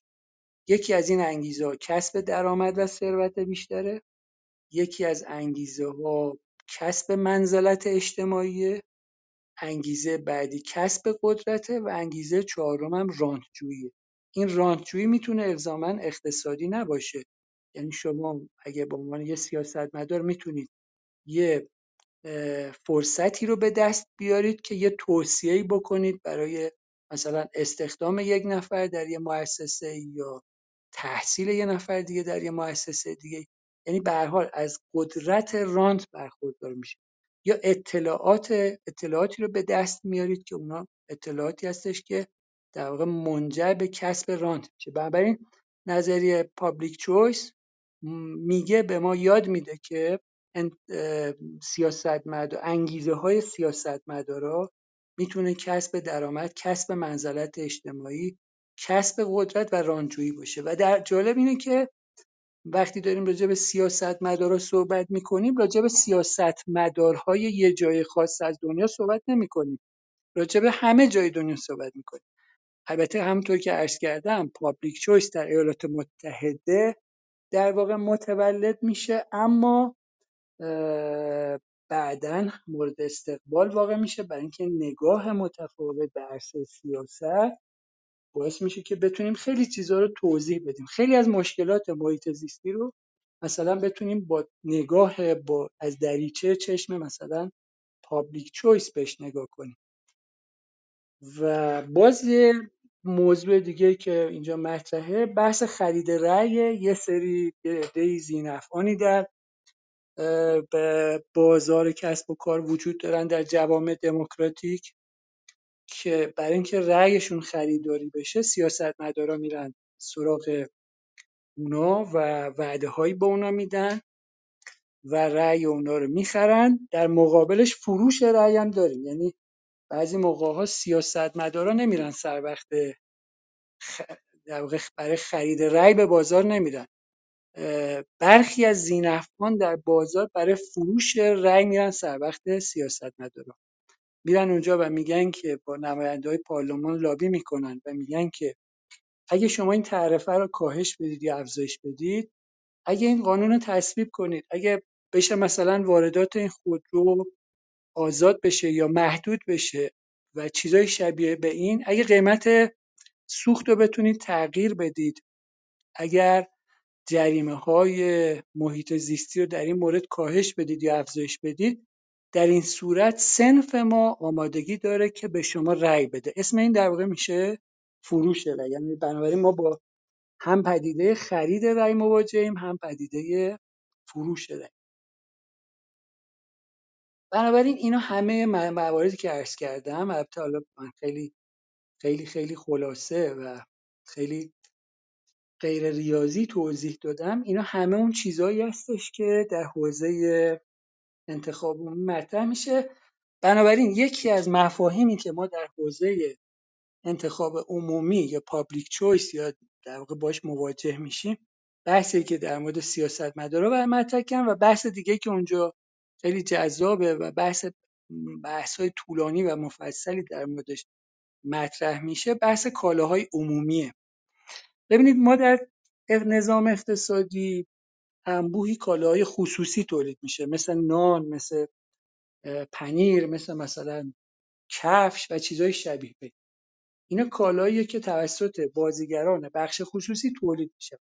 کالاهایی هم هست که برای بخش خصوصی جذابیت ندارد یا در گذشته نداشته. مثلا پست در گذشته جزو مواردی بوده که به نظر می‌رسه که برای بخش خصوصی جذاب نیست و به عنوان کالای عمومی که دولت باید اونو تولید بکنه محسوب میشه تولید احداث جاده احداث پل احداث سد و چیزهای شبیه به اینم در گذشته جز کالاهای عمومی بوده. به تدریج با تغییر نظام اقتصادی و شرایط زمانه تحولاتی رخ داده که بسیاری از اون کالاهای عمومی تبدیل به کالاهای خصوصی شدن. در دنیا امروز ما تقریبا با کمتر کشوری سراغ داریم که مثلا پست دولتی اصلی ترین مثلا پستش باشه یا اصلا پست دولتی داشته باشه. در بسیاری از موارد مثلا پست خصوصی جای پست دولتی رو گرفته و یا مثلا در رقابت با اون پست دولتی. یعنی در واقع نیازی به وجود اون کالای عمومی نیست. برای اینکه این کالا در عرصه بازار و بخش خصوصی داره تولید میشه. حالا کالاهایی مثل سد مثل جاده که از وسط یه جنگل عبور می‌کنه و تغییر آب تغییر مسیر آب از سرشاخه ها و چیزهای شبیه به اینا همه می‌تونه کالاهای عمومی محسوب بشه. و بحث نظریه پابلیک چویس این هستش که این کالاهای عمومی می‌تونه به شدت مورد سوء استفاده سیاستمدارا باشه. یعنی در بخش خصوصی کالای خصوصی برای مشتری تولید میشه درخواست بازار تولید میشه. اما در بخش دولتی کالاهای عمومی قرار است نیازمندی های عمومی جامعه رو تعمین بکند در حالی که این کالاهای عمومی می‌تونه از این فرصت برخوردار باشه که مورد برای, برای سیاستمدارا و کارگزار دولتی از این فرصت می‌تونن بهرهمند بشن که با اتکای به ضرورت کالاهای عمومی برن منافع خودشون رو تعمین بکنن. به همون روش هایی که عرض کردم. یعنی یه سیاستمداری وعده میده که اگه من به من رأی بدید من مثلا اینجا یه صد می‌سازم یا اینجا یه پل می‌سازم یا اینجا یه جاده می‌سازم یا شهر شما آب برای شهر شما میارم و چیزای شبیه. خب من فکر می‌کنم که ما یه تصویر یعنی کوشش کردیم که میگه گر بریزی بحر را در کوزه ای چند گنجد قسمت یک روزه. اگه بخوایم همه بحثی رو که تو فضای اقتصاد سیاسی محیط زیست است مطرح کنیم در یه جلسه مثلا یک دو ساعته واقعا خیلی کار دشواری است و اینجا فضا فضای گسترده یه دلیلش هم این هستش که ما با یه مجموعی از مفاهیم چند وچی روبرو هستیم. یعنی جایی که هم مفاهیم پیچیده فنی محیط زیستی از حیث مهندسی و چیزهای دیگه مطرح است. هم مفاهیم حوزه علوم اقتصادی مطرح است هم مفاهیم حوزه علوم سیاسی مطرحه و ما توی فضای میان رشته چند وچی حضور داریم و بنابراین این خودش به گسترش قلمرو مفاهیمی که ما داریم در موردش صحبت می‌کنیم منجر میشه و باعث میشه که ما نتونیم همه مفاهیم رو در بتونیم در یه بازه خیلی کوتاه مطرح کنیم. من فقط تلاش کردم تو این جلسه که یه ارتباط اولیه بتونیم برقرار کنیم با مفاهیم اقتصاد سیاسی محیط زیست و انرژی. اما برای اینکه وارد بخشای فنی تر بشیم به زمان خیلی بیشتری نیاز داریم و همه اندیشمندایی هم که تو این حوزه کار کردن همشون ناگزیر مجبور شدن توی حوزه‌های میان رشته‌ای و چند بچی کار کنن و مجبورن از تخصصهای چندگانه بهره مند باشن و نمیشه با اتکای به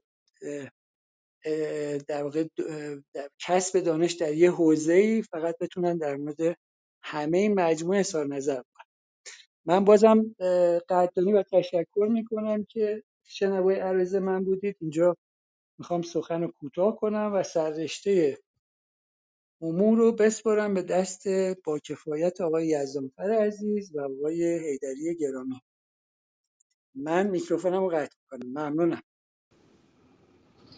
خواهش می‌کنم آقای اتفاق. ممنون از اینی که دعوت ما رو پذیرفتید و مباحث مربوط به کتاب اقتصاد سیاسی محیط زیست رو هم مطرح کردید. طبیعتا همینجور که شما هم به درستی اشاره کردید مشکل محیط زیست و یافتن راه های محیط زیستی به سادگی نیست و شاید این تصور تصور نادرستی باشه که فقط نگاه های تخصصی محیط زیستی یعنی همون که شما اشاره کردید فنی یا مهندسی محیط زیست می‌تونه راهگشا باشه و طبیعتا جنبه های مختلف داره و این خودش مسئله رو پیچیده تر و پیچیده تر می‌کنه.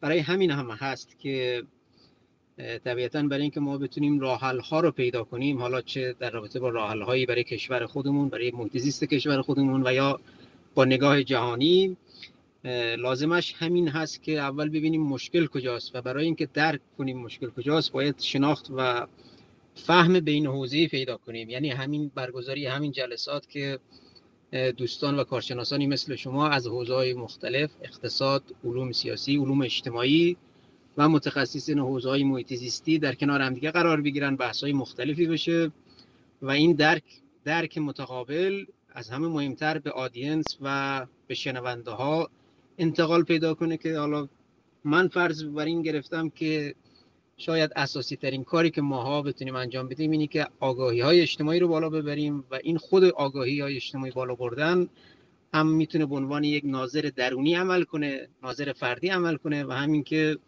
به عنوان یک ناظر در اجتماع و جامعه قرار بگیره و حالا دولت ها و یا شرکت های خصوصی بنگاه های اقتصادی رو ها به قول معروف نظارت کنه و کارهاشون رو اصلاح کنه و یا احیانا به چالش بکشه. ممنونم از اینکه تشریف آوردید. اجازه بدید یک سری سوالایی پرسیدن در چتروم یکی از دوستان پرسیده که تولید گاز من دقیقا این سوال رو می‌خونم. تولید گازهای گلخانه‌ای و تعهد کشورهای شرکت کننده در اجلاس محیط زیست و کاهش گازهای گلخانه‌ای در چند سال گذشته چقدر قابل اعتبار و اعتماد برای ضمانت اجرایی آن است؟ آیا اتفاق شما رو میشنویم؟ اگر صحبتی در این زمینه دارید پاسخی دارید خوشحال میشیم بشنویم بله این پرسش بسیار مهمیه. منتها ببینید موضوع خیلی پیچیده است. ما که در واقع حدود 300 سال پیش اگر شما می‌خواستید یه فنجون شکر بخرید باید چیزی حدود مثلا هفت روز و نیم یه کارگر ساده کار می‌کرد تا می‌تونست یه فنجون شکر بخرید امروز ما شاهد این هستیم که رشد اقتصادی و افزایش تولید و کاهش قیمت در واقع تموم شده کالاها منجر به افزایش بیسابقه قدرت خرید انسان شده. ما اینو در تمام جزئیات زندگی خودمون می‌تونیم لمس کنیم. مثلا شما چند سال پیش کمتر از مثلا حدود شاید مثلا دو سه دهه گذشته دو دهه گذشته اگر می‌خواستید سفر برید مثلا باید توی ماشین شخصی خودتون یه چراغ قوه یه کامپیوتر یه دوربین فیلمبرداری یه ضبط صوت و مجموعی از این چیزها رو همراه خودتون میبردید که می‌تونست مثلا به اندازه یه صندوق عقب خودرو مثلا فضا به خودش اختصاص بده. امروز همه اینا در یه گوشی تلفن جمع شده و خیلی از مردم دنیا قدرت خرید این کالا رو دارن. این در مورد بسیاری از کالاها رخ داده. حتی کسایی که منتقد نظام بازار هستن مثل مثلا شخصیت های فرض کنید مثل توماس پیکتی که اون کتاب معروف سرمایه رو نوشته در اون کتاب سرمایه توضیح میده که در گذشته مثلا شما اگر می‌خواستید یه دوچرخه بخرید باید مثلا مدت مدیدی کار می‌کردید تا بتونید یه دوچرخه با کیفیت بسیار پایین اون موقع رو بخرید. اما الان اگر یه کسی بخواد دوچرخه کار یه کارگر ساده بخواد در واقع با دستمزدش یه دوچرخه بخره در دنیا می‌تونه با کسری از حقوق یک ماهش در واقع یه دوچرخه بخره. و این نشون میده که قدرت خرید مردم تو دنیا بسیار افزایش پیدا کرده. و این نکته مهمی که وجود داره این هستش که بنابراین رشد اقتصادی اهمیت زیادی داره. اینکه امروز می‌بینیم که در مثلا چیزی حدود 250 سال پیش 300 سال پیش امید به زندگی حدود سی سال بوده و امروز حدود 75 سال تو دنیا. یعنی انسان ها امروز از یک کیفیت بالاتری از شرایط بهداشتی و درمانی و تغذیه برخوردارن. بنابراین همین رو دارم برای این توضیح میدم که به این نکته برسم که بنابراین رشد اقتصادی مهمه برای اینکه ارتباط تنگاتنگی با میزان رفاه ما داره. در این حال این رشد اقتصادی خودش می‌تونه منجر به در واقع تخریب محیط زیست بشه. یعنی ما در دوره‌ای به سر می‌بریم که از یک سو باید نگران رشد اقتصادی باشیم و اینکه این رشد اقتصادی می‌تونه روز به روز مثل گذشته زندگی نوع بشر رو افزایش بده بهتر کنه رفاه مادی رو بیشتر کنه. اما از سوی دیگه این رشد اقتصادی منجر به تخریب محیط زیست میشه. بنابراین اینجا جاییه که وقتی می‌بینیم که توی کشورهای مختلف دنیا دور هم جمع میشن و پیچیدگی هایی در برابر اونا قرار داره که چجوری با این مسئله مواجه بشن بنابراین موضوع مناقشه بر سر توازن میان اون رفاه مادی ناشی از رشد اقتصادی از یک سو و این عامله که خب باید یه تغییراتی توی این فرایند تولید و روش های تأمین مواد اولیه اینا بدن که اینا می‌تونه رشد اقتصادی رو کند. اما در مجموع به نظر میاد که تو این آخرین نشستی که در گلاسکو برگزار شده همچنان مسیر آینده بشر به سمت حفظ بیشتر محیط زیسته و من گمان می‌کنم به عنوان نظر شخصی اینه که برداشت شخصی اینه که گلاسکو هم یه پیروزی دیگه برای محیط زیست بوده. بالاخره اینکه شما 200 تا کشور مختلف رو دور هم جمع کنید و بخش زیادی از این کشورها متعهد بشن به انجام یه اموری کار ساده ای نیست اما بالاخره داره متحقق میشه شکل می‌گیره و به نظرم یه دستاورد بزرگ بشری در این حوزه است. متشکر اتفاق من اضافه کنم که این دستاوردی که شما به درستی اشاره کردید که حداقل 200 کشور در کنار هم دیگه قرار گرفتن این دستاورد که در حالا شاید بشه گفت در, هم در همان اندازه مهم و شاید حتی مهمتر این که چندین ماه از اون جلسه گذشته ولی کماکان در رابطه با اثراتش و یا نگرانی از اثرپذیریش کماکان در جلسات مختلف محیط زیستی در محیط های عمومی در رابطه باش بحث و بررسی میشه و مورد پرسش قرار میگه. این خودش یکی از اون علمان هایی است که من فکر می‌کنم اینجور جلسات می‌تونه اثرات خیلی به قول معروف یک عمق بینشی یک عمق بینش محیط زیستی هم در جوامع ایجاد کنه. آیه مؤمنی شما رو میشنویم شما اگه سوالی یا مطلبی دارید بفرمایید. سلام دوستان. خیلی ممنون بابت این اتاق خیلی خوب و خیلی خوشحالم که اینجا به صحبت های آقای اتفاق گوش می‌دادم و همچنین جناب آقای یزدانفر والا واقعیتش یه من فقط یه نکته رو که خیلی دوست دارم تو این زمینه بگم. اونم بحث یک سری هزینه های اجتماعی هست که ارتباط بین محیط زیست و اقتصاد رو با هم برقرار می‌کنه که به نظر من شاید بحث خوبی هم باشه. حالا ما از آقای اتفاق بیشتر راجع به این زمینه بشنویم.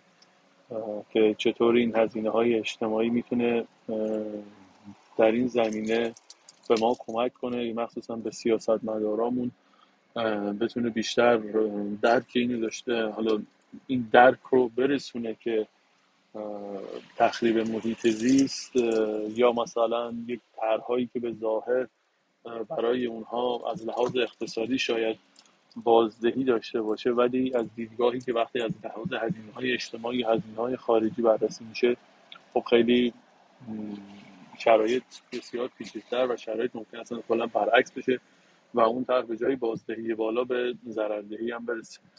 خیلی دوست داشتم آقای اتفاق هم در این زمینه یه صحبتی داشته باشه. ممنون.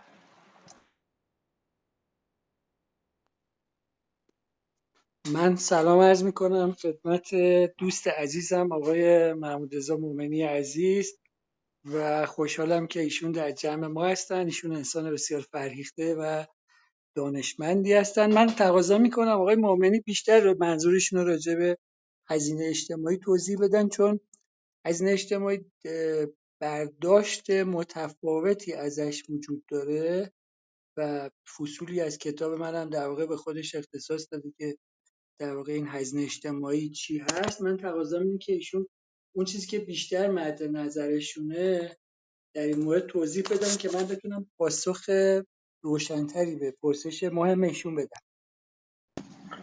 سلامت بشه اتفاقا خیلی خیلی خوشحالم که شما رو می‌بینم ما همیشه نسبت به شما به شما ارادت داریم. واقعیتش من شاید یک مثال بزنم خیلی ملموستر باشه. به فرض مثال ما شاید یک کارخونه داشته باشیم این کارخونه حالا یا محیط شهری ما آلودگی هوا ایجاد کنه. خب این آلودگی هوا ممکن هست که باعث بشه که سلامت اون شهروندان به خطر بیفته. این باعث میشه که سیستم سلامت ما خب زیر بار هزینه های سلامت این شهروندان بره. و از یه طرف ممکنه این آلودگی هوا خودش باعث ایجاد این بشه که یک سری ما بخشی از مثلا بخش عمده از حالا مثلا اقتصاد ما رو که توسط حالا یه سری افراد نخبه داره اداره میشه اون افراد ممکنه دچار این استرس های ناشی از آلودگی هوا بشن مجبور بشن به مرخصی برن و بهرهوری اون سیستم به خاطر نبود اینها یا به خاطر آلودگی هوا کمتر بشه. من خواستم فقط این مثال فقط حالا مثال موردی راجع به آلودگی هوا بود بزنم. تو زمین بقیه زمین های دیگه هم همینطور هست این شاید حالا نمی‌دونم مثال من این مثال خوبی باشه یا نه بیشتر رو این بودش حالا مد نظرم بود. بله من در واقع تلقی مشترکی با شما از این فهم از هزینه اجتماعی دارم. ببینید اصل بحث درسته. یه کارخونه داره یه محصولی رو تولید می‌کنه. اصلا صرف نظر از اینکه این کارخونه در یه جامعه مثلا مبتنی بر نظام بازار یا به قول دوستان سرمایه سرمایه داری مسامحتا سرمایه داری چون سرمایه داری با بازار نظام بازار فرق می‌کنه. مستقل از اینکه این کارخونه داره اونجا تولید می‌کنه فعالیت می‌کنه و صاحبش مالک خو... یه مالک خصوصیه یا توی کشور مثلا سوسیالیستی داره در واقع تولید می‌کنه و مالکش دولته به هر حال این کارخونه داره محصولی تولید می‌کنه. که اون محصول مورد نیاز جامعه است و همه دارن از اون محصول استفاده می‌کنن و دودی که از دودکش این کارخونه داره بیرون میاد می‌تونه منجر به بیماری و آلودگی و مشکلاتی بشه و این مشکلات هزینه برای جامعه ایجاد می‌کنه. یعنی شما بخشی از مردم دچار بیماری هایی میشن که این بیماری ها درمانش نیازمند صرف یه وجوهیه و بنابراین هزینه اجتماعی کاملا مفهوم اما بحث بر سر اینه که چجوری می‌شود این مسئله رو حل کرد. یعنی اختلاف بین صاحب نظرای حوزه اقتصاد سیاسی در برخورد با این موضوع همینه. مناقشه همینجاست که چگونه می‌شود این مشکل رو برطرف کرد. مثلا جالبه بدونیم که برخی از اندیشمندان در این حوزه معتقدند که ما باید رشد اقتصادی رو متوقف کنیم. یا اصلا کاهش بدیم یعنی اصلا تولید رو کاهش بدیم سطح رفاه هم کاهش بدیم برای اینکه محیط زیست تخریب نشود. برخی دیگر معتقدند که نه اصلا این به کلی اشتباهه ما باید بذاریم جامعه مسیر خودش رو طی کنه و افزایش رشد اقتصادی و افزایش نوآوری ها همیشه می‌تونه منجر به حل مشکلات مشکلاتی از این دست بشود. به عنوان مثال میگن که ما در یه دوره های مختلفی در طول حیات جوامع بشری با یه مشکلاتی برخورد کردیم که تصور می‌کردیم این مشکلات غیر قابل حل من یه مثالی بزنم برای شما. یه دوره تصور که مثلا تصور می‌شد که دوره بود که مثلا توی کشور اروپایی نیروی محرکه برای انتقال انسان و بار اسب بود. یعنی فقط با استفاده از اسب در واقع خدمتتون هست شود که کالاسکا حرکت می‌کردن یا با استفاده از اینا در واقع می‌شد کالاسکای اسبی وجود داشت. خدمتتون هست شود که نگرانی بزرگی که اونجا وجود داشت این بود که مثلا در خود لندن یه مشکل بزرگی که وجود داشت این بود که فضولات مربوط به این اسبی که اونجا وجود اسبایی که اونجا تردد می‌کردن در لندن انقدر زیاد بود که نگرانی بر این بود که اندکی مثلا چند سال بعد تمام شهر لندن زیر مدفوع این اسباب در واقع باقی بمونن و لندن زیر مدفوع این اسباب دفن بشه ضمن اینکه ادرار این اسبایی هم که هر روز تعدادشون زیادتر می‌شد مشکلات عدیده ای رو ایجاد کرده بود. بعد در اون دوران یه کنفرانسی تو ایالات متحده برگزار شد برای رسیدگی به این موضوع که چگونه باید با فضولات این اسبا تو شهرهای بزرگ مقابله بشه؟ مثلا شهری مثل لندن هیچ نتیجه حاصل نشد و ده سال بعد اولین خودروهای گازوئیلی توی شهرها داشتن تردد می‌کردن و اصلا بساط اسب و کالاسکو اینا برچیده شد. یعنی یه عده‌ای در واقع تلقیشون این هستش که افزایش تولید اقتصادی افزایش روزافزون نوآوری ها می‌تونه اساسا ماجرای ما رو تغییر بده. همین الان دوستانی که در این جمع هستن حتما با روش های جدیدی که تو عرصه انرژی داره هر روز مطرح میشه آشنا هستن. روش های نوین برای تولید انرژی روش های نوین برای در واقع محبوس کردن کربن. روش های جدید برای انرژی های نو و چیزهای شبیه و اونایی که معتقدن که نباید به سمت محدود کردن اینا بریم معتقدن که محدود کردن رشد اقتصادی بریم معتقدن که با افزایش تولید و رشد اقتصادی می توانیم در آینده این مسئله رو حل کنیم. اما اینکه این هزینه های اجتماعی رو چگونه چگونه باید باش برخورد کردیم بحث بحث درستیه. مثلا فرض کنید که یکی از ایدههایی که وجود داره این هستش که کسانی که دارن آلودگی توی جامعه ایجاد می‌کنن بریم ازشون مالیات سبز بگیریم.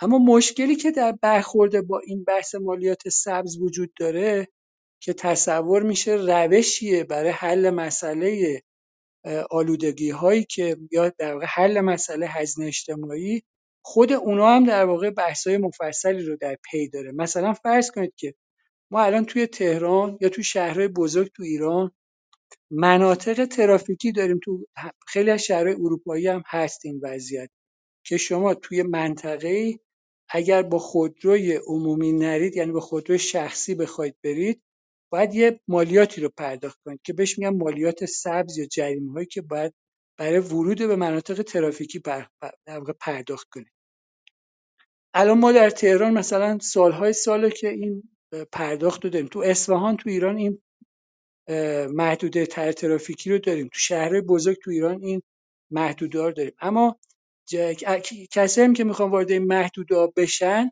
به عنوان کسایی که دارن هزینه اجتماعی تولید می‌کنن یعنی با خودرو شخصی میرن توی منطقه ترافیکی و اون هزینه اجتماعی مورد توجه آقای مومنی عزیز رو ایجاد می‌کنن اما ما در, در مقابل باش چه کار کردیم؟ مثلا داریم مالیات می‌گیریم جرائم سبز می‌گیریم. بدون اینکه بدونیم این پولی که داره از اینا گرفته میشه بابت چه کاری داره صرف میشه. یعنی الان من تردید دارم. یه شهروند ایرانی بدونه در تمام طول سالهایی که جرایم ترافیکی گرفته شده با عنوان مالیات سبز کل مبالغی که تا حالا از این محل در واقع دریافت شده. کلش چقدر بوده؟ چه مبلغش چقدر بوده؟ و دومی که صرف چه کاری شده؟ بنابراین این پیچیدگی ها همینجاست یعنی اونجایی هم که شما می‌خواهید با اون هزینه اجتماعی برخورد کنید باید ببینید که اون برخورد با هزینه اجتماعی با استفاده از چه ابزاریه و چگونه می‌خواد این کار انجام بشه. هر جا که ما بحث مثلا مالیات سبز رو داریم با این مشکل مواجه هستیم که اون پولی که به عنوان مالیات سبز برای مقابله با این هزینه اجتماعی گرفته میشه اولا صرف اون کار نمیشه. یعنی صرف مقابله با مشکلات محیط زیستی نمیشه. یا کسایی که دارن از در واقع تخریب محیط زیست زیان می‌کنن اونا در واقع بهره ای از این مالیات نمی‌برن. مثلا فرض کنید که من خونم نزدیک یه کارخونه است و دود حاصل از دودکش این کارخونه داره منو اذیت می‌کنه و دولت میره از اون کارخونه مالیات می‌گیره. اما مالیات به به من پرداخت نمیشه یعنی خسارت من جبران نمیشه بلکه تبدیل میشه به یه بودجه برای دولت. و بعد دولت هم بدش نمیاد یعنی وقتی حجم این تخریب زیاد میشه دولت هم بیشتر منتفع میشه میشه محل ارتزاق دولت. همون بحثی که در مورد نظریه پابلیک چویس داشتیم. بنابراین موضوع ساده نیست که بگیم این هزینه اجتماعی رو چجوری باید مثلا برطرف کنیم. در برخورد با این هزینه اجتماعی نظریه های متعددی تو حوزه اقتصاد سیاسی هست که هر کدوم از اونها یه دعاوی دارن و باید برای برای فهم مسئله ما اون نظریه ها رو بشناسیم و بتونیم با اتکا با اون نظریه ها یه راه رو پیدا کنیم و نگاه روشنی نسبت به اون موضوع داشته باشیم. متشکر های اتفاق ممنون از توضیحاتتون و متشکر از آقای مؤمنی به خاطر پرسششون. اگر از دوستان دیگر سوالی دارن یا مطلبی دارن در رابطه با صحبت که امروز داشتیم دستشون بالا بیارن یا اینکه در چتروم بپرسن. در غیر این صورت می‌تونیم جلسه امروز رو به اتمام برسونیم. اما قبل از اتمام جلسه می‌خوام صحبت های پایانی رو بشنویم. خب یکی از دوستان دستشون رو بالا برده. من اجازه بدید که ایشون رو دعوت کنم.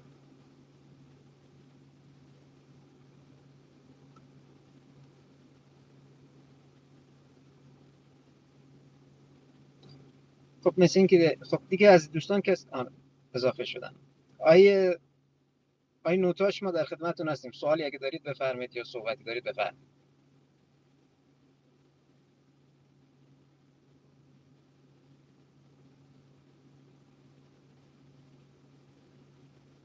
آیه نوتاش صدای من رو دارید؟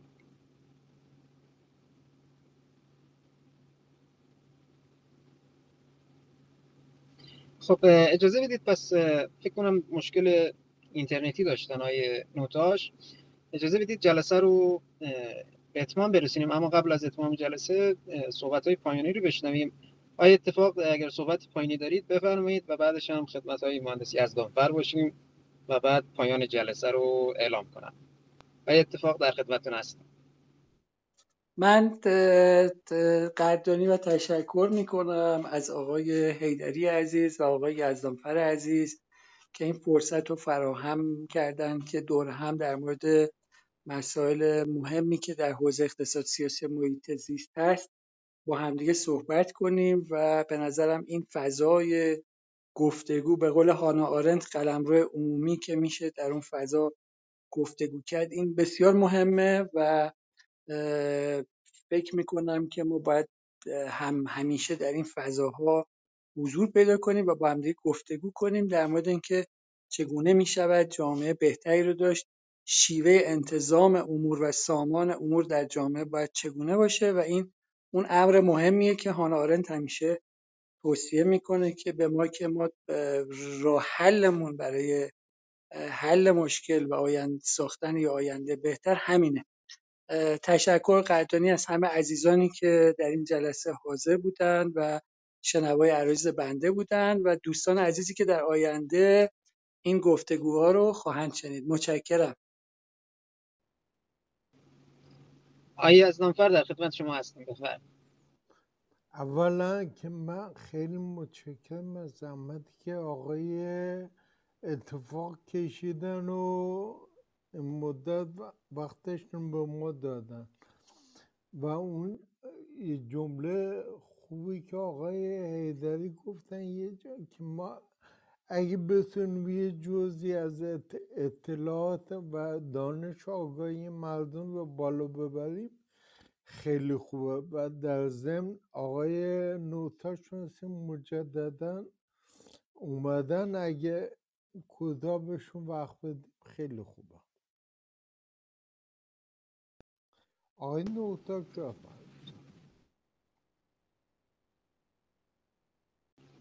آقای نوتاش شما رو میشنویم و بعد از شما دیگه جل... جلسه امروز رو خاتمه میدیم. اگر شما خودتون رو آن میوت بفرمایید ما صدای شما رو خواهیم داشت.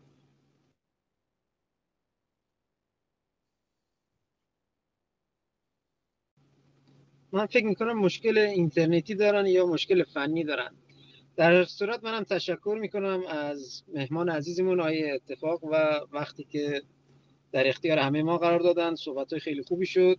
از یزدانفر هم که در برگزاری این جلسه به من کمک کردن و کارهای همانگی رو انجام دادن زحمت کشیدن هم تشکر می‌کنم. تشکر ویژه رو هم از آدینس محترم و دوستانی که بعدا حالا وقت خواهند گذاشت به صدا صدای ما را خواهند شنید می‌کنم.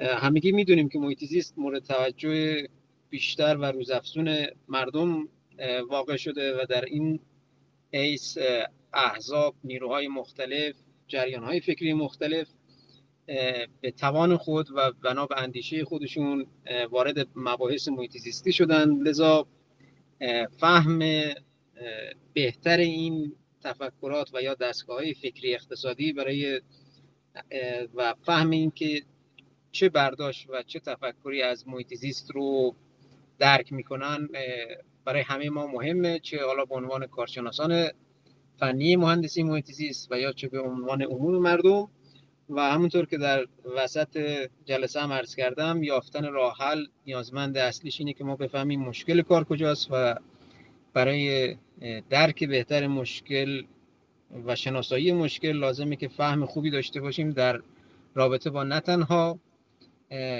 مباحث محیط و منظورم مباحث مهندسی محیط زیسته بلکه مباحث میان رشتی همچون اجتماعی مسائل اجتماعی مسائل اقتصادی و مسائل سیاسی. و طبیعتا همه اینها در یک جلسه گنجانده نمی‌تونه بشه و به طور شفاف و به قولی کامل و جامع به مخاطب و یا به جامعه عرضه بشه. و هم سبب ما در کلاب محیط زیست سنت شریف جلسات مختلفی داریم. با کارشناسان مختلف و به خصوص در رابطه با اقتصاد و محیط زیست از آیه اتفاق این قول رو گرفتیم که جلسات بیشتری در این زمینه داشته باشیم و بتونیم به طور عمیقتر و جامعتر کتاب هایشون رو بشنویم و مورد بررسی قرار بدیم و نهایتا با ضبط و ضبط جلسه ای که انجام میدیم در اختیار بیشتری از مردم قرار بدیم. جلسه بعدی ما در کلاب محیط زیست سنت شریف در رابطه با تغذیه و محیط زیست هست. اینکه و حالا عنوانش این هست تغذیه و محیط زیست وگان بشویم و یا گوشتخوار بمانیم. اینکه دی از دوستان تبلیغ می‌کنن که وگان شدن خوبه یک دی دیگه تبلیغ می‌کنن که نه وگان شدن و یا گیاهخوار شدن خوب نیست بایستی گوشتخوار بمونیم. هر کدوم از طرفین مباحث خودشون رو دارن. و دلایل خودشون رو دارن و انتقادهایی به طرف مقابل. فکر می‌کنم شاید مفید باشه که یک جلسه مشترک با حضور هر دو طرف و طبیعتا کارشناسان تغذیه کارشناسان علوم پزشکی و کارشناسان محیط زیستی باشه که بتونیم ببینیم که بحث و گفتگو به کدوم سمت میره. چرا که گفتگو تنها راه یا حداقل میشه گفت کم هزینه ترین راه رسیدن به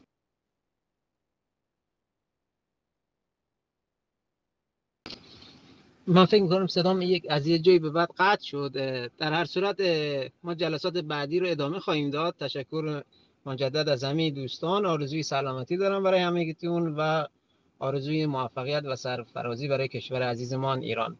خدا نگهدارتون. تا جلسه بعدی.